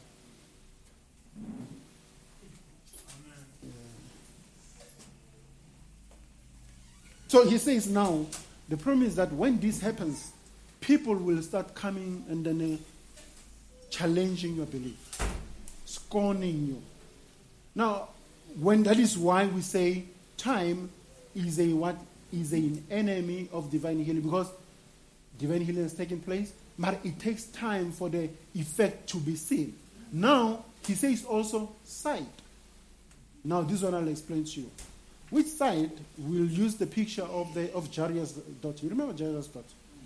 Christ, after he has dealt with that um, maniac of Gadara, the next morning, the next day, he came on the same, same island and then he was walking about. While walking about, the, the word started spreading about what Christ has done there. People were like, oh, no, man, this man must go. Our, our animals are going to be finished. 2,000 pigs are gone. What's going to happen when you see another maniac now? Our cows and chickens, no, no, no, we don't want him. They rejected God. They rejected, and he went to the other island. But the word spread. Now there was a man called Jairus. Jairus was a ruler of the synagogue. That means he was a pastor there or a priest. Now, when Jairus heard about this, his daughter was sick. The daughter being sick, he went to Christ. He knelt on the, on, on, in front of him. Kneeling in front of him, he begged Christ to come and then pray for his daughter who was sick. Sight. That is what he was talking about. Now, while there, Jesus was going with Jairus to Jairus' house. While he was going there, a woman also who had an issue of blood heard what happened. He says, Hey, now I'm going to take my chance. This is my chance. If I can just touch the rim of this garment, I will be whole. I like the way Pastor Madiba put it there in Zimbabwe. He says, The woman did something that was beyond scripture. There was no scriptural writing written about what the woman did there. It was something that the woman, through faith, did herself. She touched the rim of a garment, virtue left Jesus. Now, remember, when he's doing this, the process is delayed. They need to get to the house there to heal the daughter. Now, this woman now has stopped the entourage, has stopped everything. Now, Jesus says, How? Somebody touch me. You know, Peter, as Peter, he says, Oh, Lord. Multitude of people are following you. How can you say somebody touch you? People are he says, No, because I perceive that virtue has left me. Then the woman realizing what, because when that happened, a miracle took place. Immediately, that woman, that woman, the issue of blood stopped. Immediately. When he stopped, Jesus, the, woman said, No, Lord, it's me. Because this woman has been to doctors, she was not getting healed, has been to everywhere, not getting. But now, immediately when she touched her rim of his garment with faith, with reckless faith, not considering the consequences. The woman got healed. Now, when he got healed, the process was delayed. After the, the, Jesus Christ was done with the woman, one of the people that stay in Jairus' house came and he says, Ah, you know, Master, stop bothering the, the, the, Lord Jesus Christ anymore because the damsel is dead. Now, he said, everybody was like, ooh, there was a halabaloo. There was a tumult. That means there was chaos in the house of Jairus. There was weeping, wailing. Now, that is sight. That is what you see. Now, Jesus came and said to Jairus, Jairus, be not afraid. Yes, Believe in me. Believe in the power that God has given me. Do not look at what you are seeing. People are crying. The damsel is dead. You do not, you see, brother, do not listen to your senses. Take God at your, the sense of sight, which is an enemy to divine healing. Disregard this sense. Disregard the people who are sick, who are wailing, who are making a commotion. Disregard those people. Concentrate on what I'm to do for you. Now, Jesus Christ, eh, people were making noise. It's like, no ways. I'm going to take only three disciples. He says Peter, John, and James. The very same people, when he went to the Mount Transfiguration, he took those three. Because now this was at another level now. It was not longer a person who was sick. There was, the person has actually died now. Now, when that person died, he said, You, all of them, stay behind. Peter, John, James, let's go. Uh, Jairus, come with us. And he said, even you, you people who are coming with this news, stay behind. Let's go. then they went there, followed Jesus. When he reached the house, there was so many tumult. People were crying. Then he said to them, Why is so much ado? Why is so much noise? Why are you people so make, making so much commotion? And he said, The damsel sleepeth. My goodness. People are crying. People are wailing. The dead people, you know, even Brother Branham says that man who had actually came to bring me had actually had ash on his head to show you that there is a death in that place. But when he comes, he says, disregard this sense of sight. My friend, if you have a problem, you have a disease, disregard all your senses. Because if he promised you he will heal you, he will do it. Now, when he went there, he says, People were, were like, you know, they were crying. You know, when you're the family, closest family members will cry, and there will be these other neighbors who will just come to see what's happening. Sure, is he really dead? They are not concerned, they are just God spectators. The spectators started saying, Oh, Luffy, this man, that child we saw, that child is dead. They started laughing. He says, You know what? Chase everybody out. You know, brother, when you are having a problem, you have to patch yourself. Chase everything out. Just be with you and Christ. Be with Christ, and you will see that something is going to. All the distractors, people who are trying to discourage you, block them out. That's what Jesus came did. He says, I will take only the father, I will take only the mother. We will go in there. When he went there, the child was lying there, dead.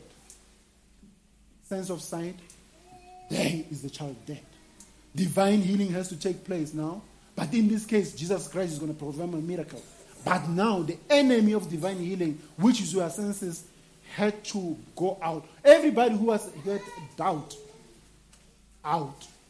Only the people who will believe.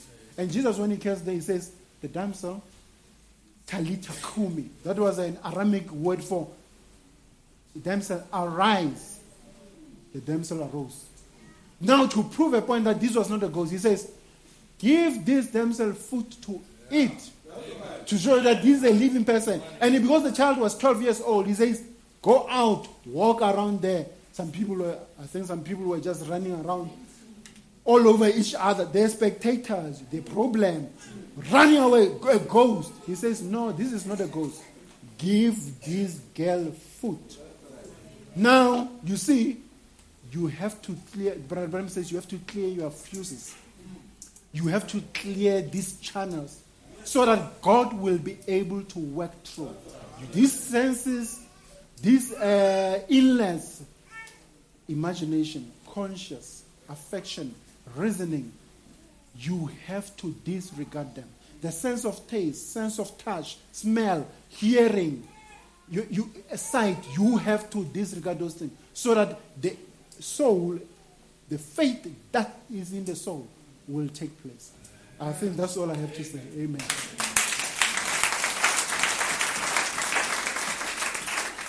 Uh, we'll just raise, raise up uh, and then we'll just sing a song as the, the people.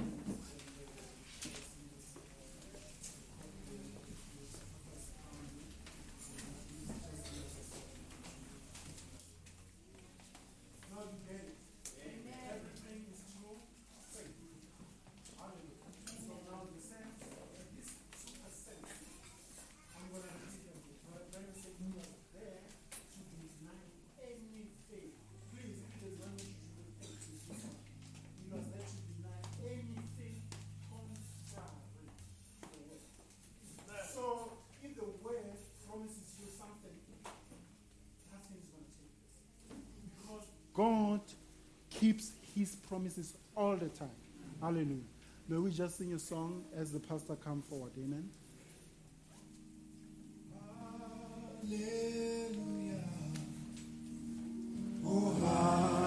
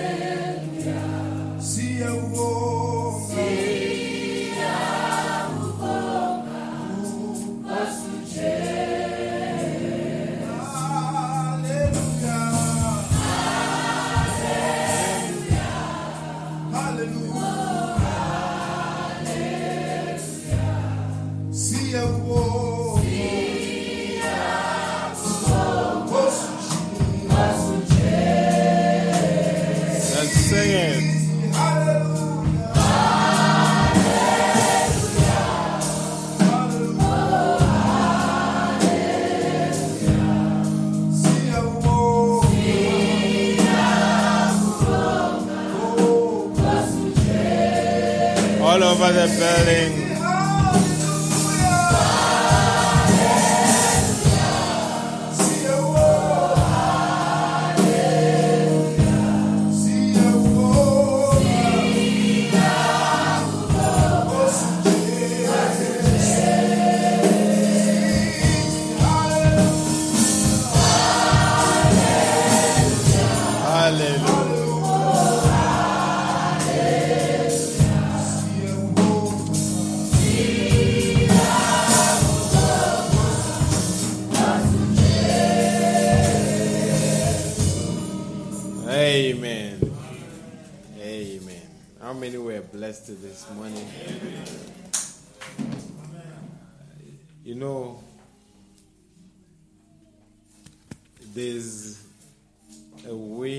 Preach divine healing within Pentecostal ranks, and there is a way to preach divine healing within a bridal zone.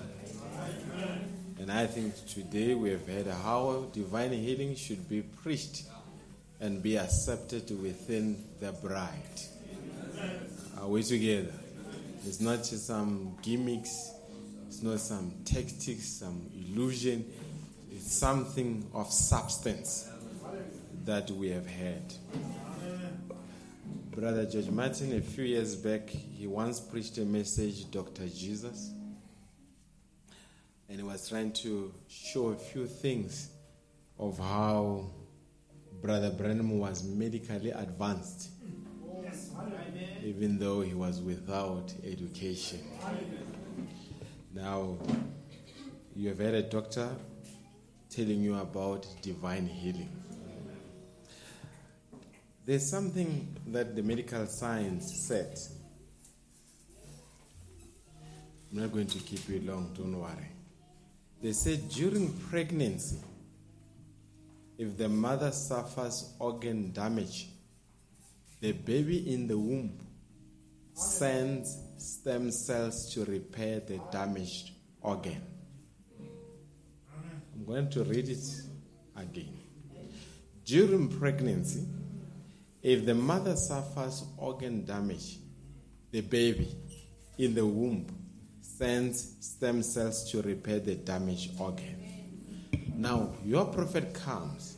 He says, Your theophany can heal your natural body. Do you get where this is going, folks? The things that were said here are profound. And if you take them and you take God at His word, there will be things that will begin to move in your life. Hallelujah. Don't trust the uh, there's a there's a doctor in Canada. He had gone into a theater to perform an operation for on a person that had just had a, a cardiac arrest, and the person actually died. They certified, they even recorded the time of death. It was confirmed that the person is dead. This cardiologist says when he left the theaters, he was moving out and the nurses were preparing to move the body into the mortuary. He said something said in him, go back and pray for the person. And he says, I kept on ignoring it, but it, it, I kept being nudged until he turned and went back into theater. He says when he got into the theater, he found the nurses there. He found the guys that, I don't know the medical term, where they shock you. When they got there, this doctor said, Can we shock him one more time? And they looked at him and said, But doc, you have just confirmed the time of death. He says, No, wait a minute. Let's pray. A cardiologist prayed in the theater.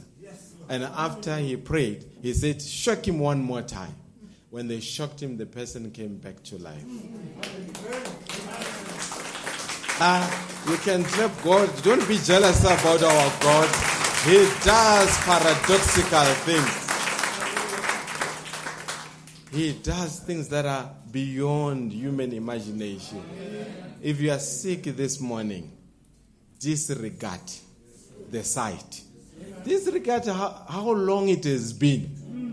And we have heard sometimes you need to chuck certain people out. especially when they ridicule your confession.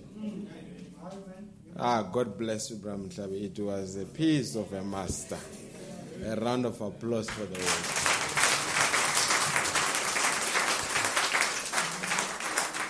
It certainly feels good to come to church sometime, not to preach, but to, to listen. It does you some good. Amen. Let's sing a song, Heal Your People, Heal the Land, and thereafter we are going to pray. Amen.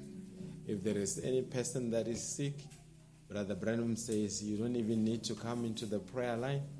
Right where you are, you can say, I accept it, and by faith, something will begin to happen right where you are. Amen. How many believe God's divine power is in the building to heal any person that is here? Not only to heal the body, to heal the spirit if there's depression, to heal the soul. It's a God takes a holistic view when He does things. Amen. Heal your people, heal the land.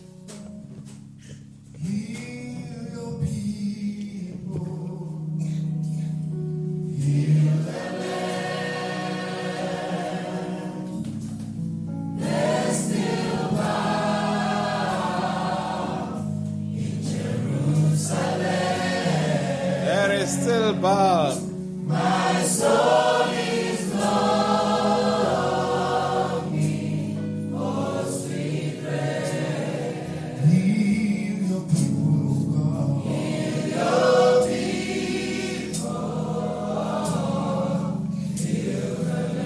My prophet says you are the new Jerusalem.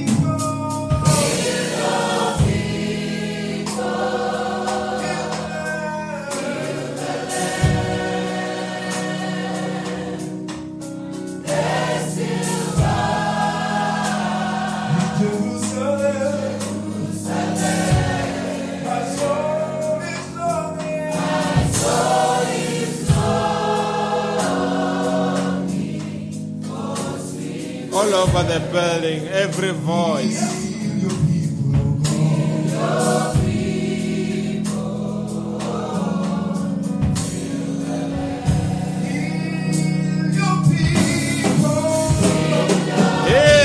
People.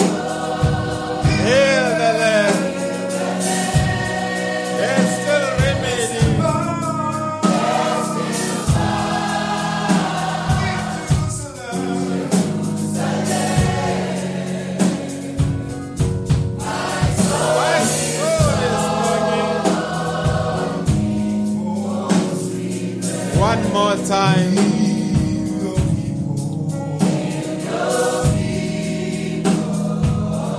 Maybe with the piano only now, all over the building.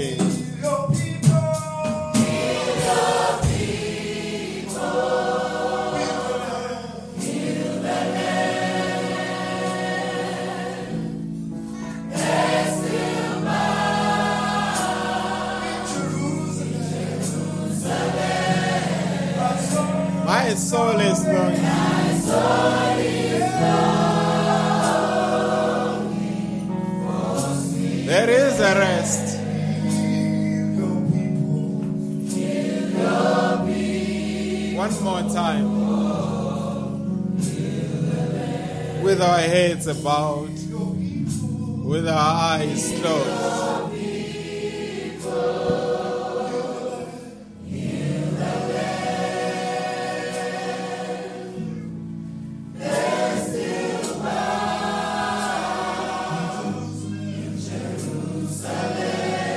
all over the building.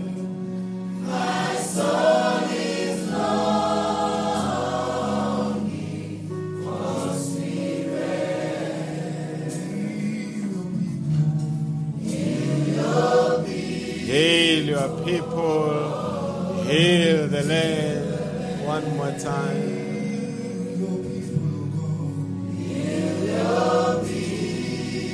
The Holy Ghost is here to heal your body.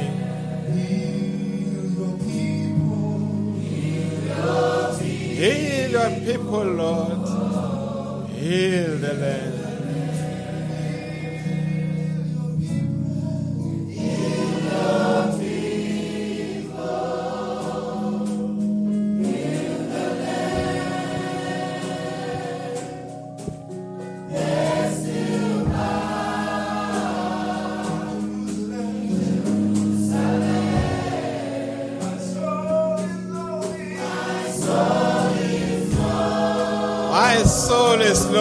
This morning.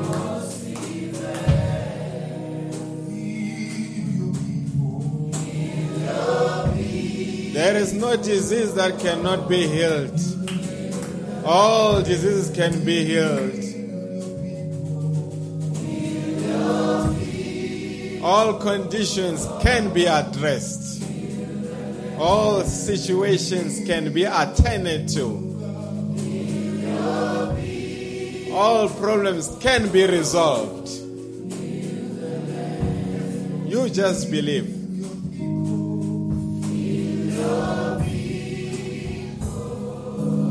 The healer himself is in the building.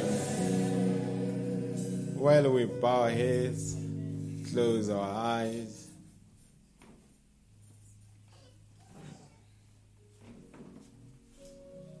If you have any need, can raise your hand and say, It's me, Lord, standing in the need of prayer. Some of you have got sick relatives that are not here. I challenge you to believe on their behalf. Some of them, the only hope that they have is you because you were in church. Some of you, there are certain conditions that we get used to. I have high blood pressure. I have sugar diabetes. Stop defining yourself by your condition. Blind Bartimaeus was known as Blind Bartimaeus, but one day he heard about a man called Jesus. From that time, he was never referred to by his condition. God's power is real, and we are going to pray for you. Same sound that went into the theater that Brother Branham gave the testimony about is the same sound that can sweep over the audience now. And we are getting into a stage where we don't even care whether you believe or not, we will believe on your behalf. We will intervene on your behalf.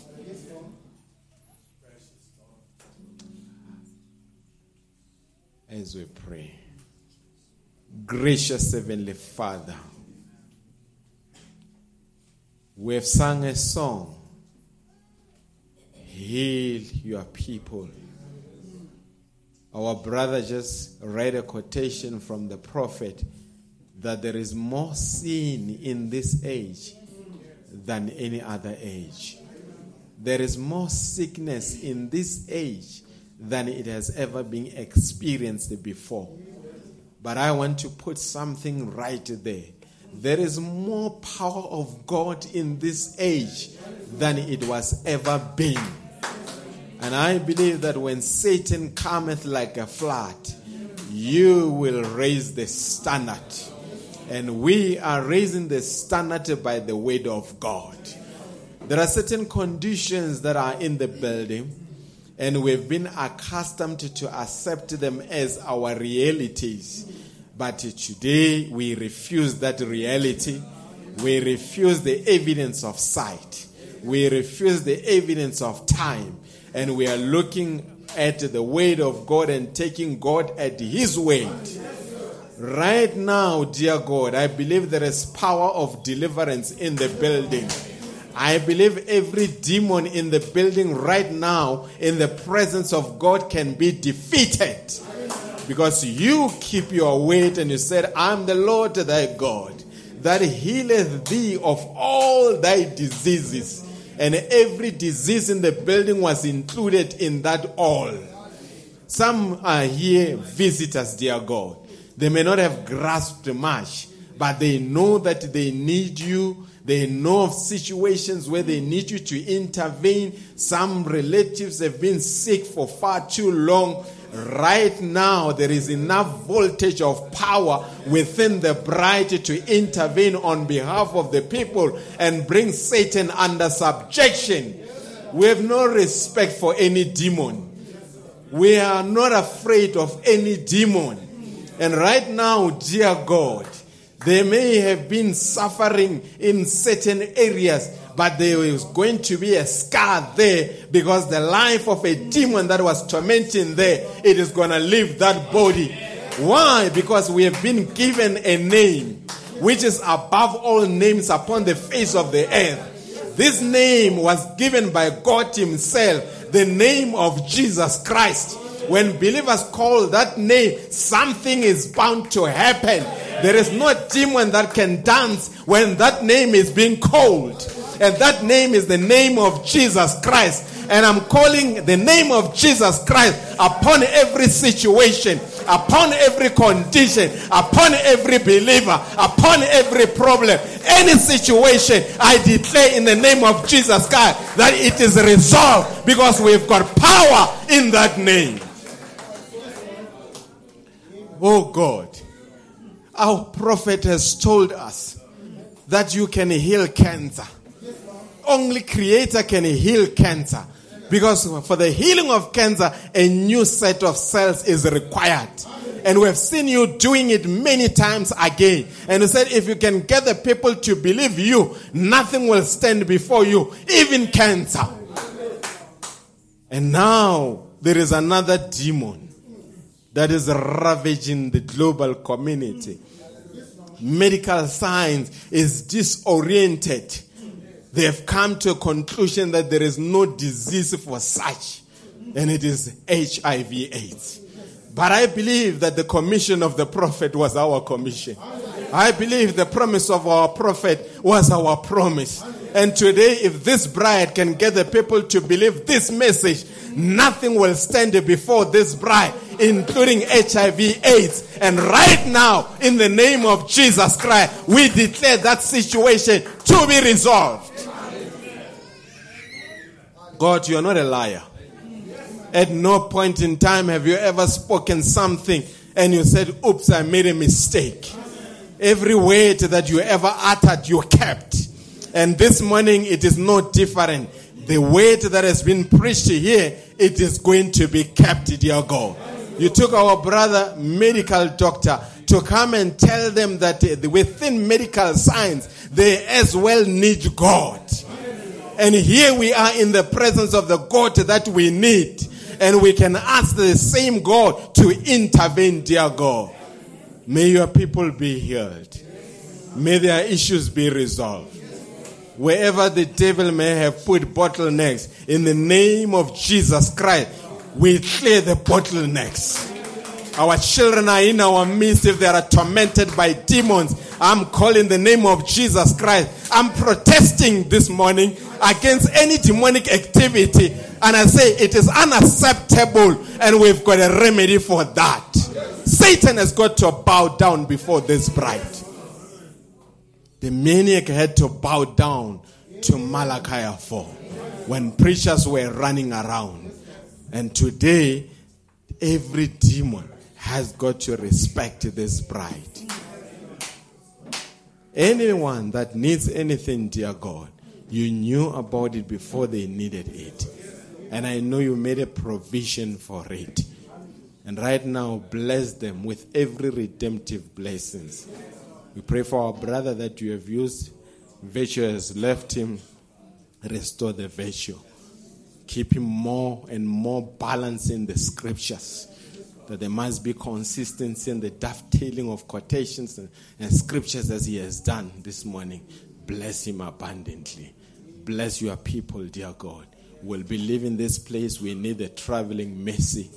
Be the one that will drive every vehicle that will leave this premises until the believers arrive home safely because we know Satan is angry about what we have heard.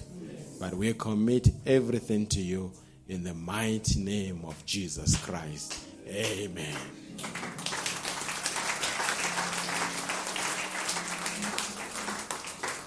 Do you believe these things, folks? Does it help?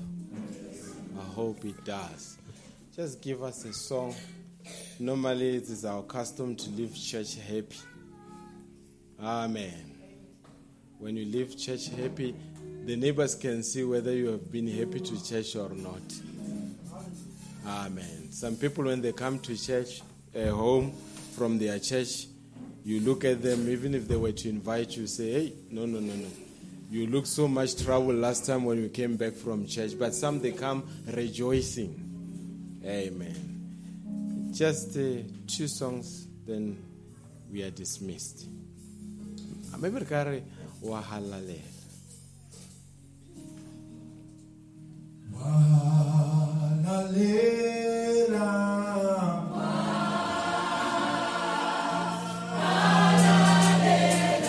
Hallelujah.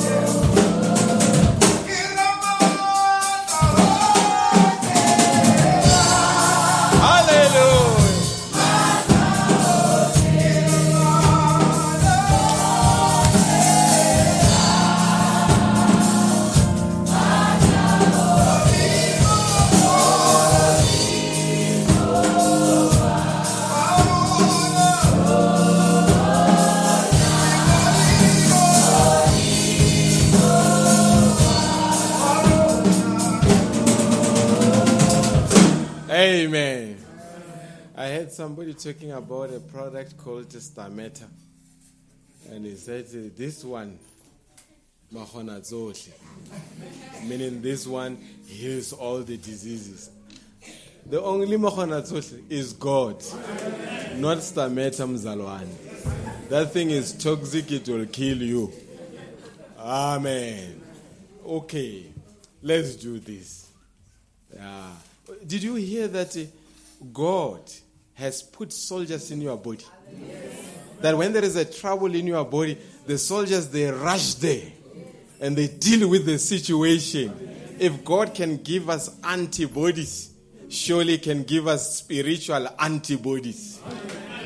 Hallelujah. Spiritual soldiers. There is an army rising. When the disease strikes the body, there is an army that rises. Hallelujah. Spiritually speaking, if there is a situation, there is another army rising to break every chain. Uh, folks, to maybe turn around and say to your name, to break every chain.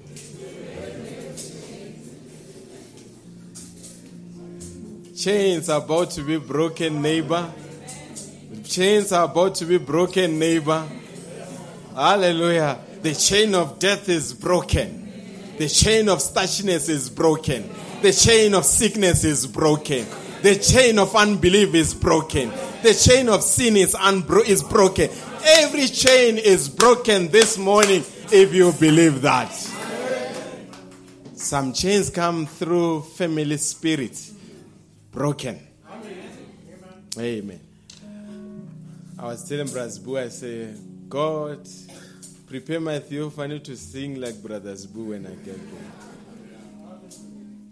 Hope he does. I don't think Theophany will sing out of tune, Brother uh. Amen.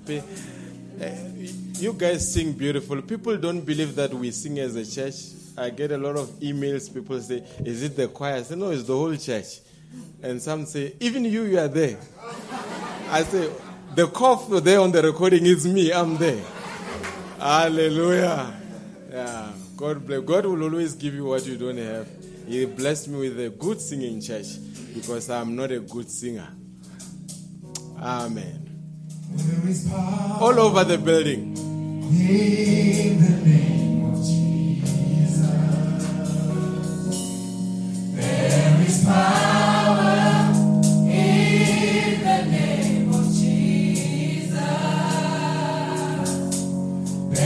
is power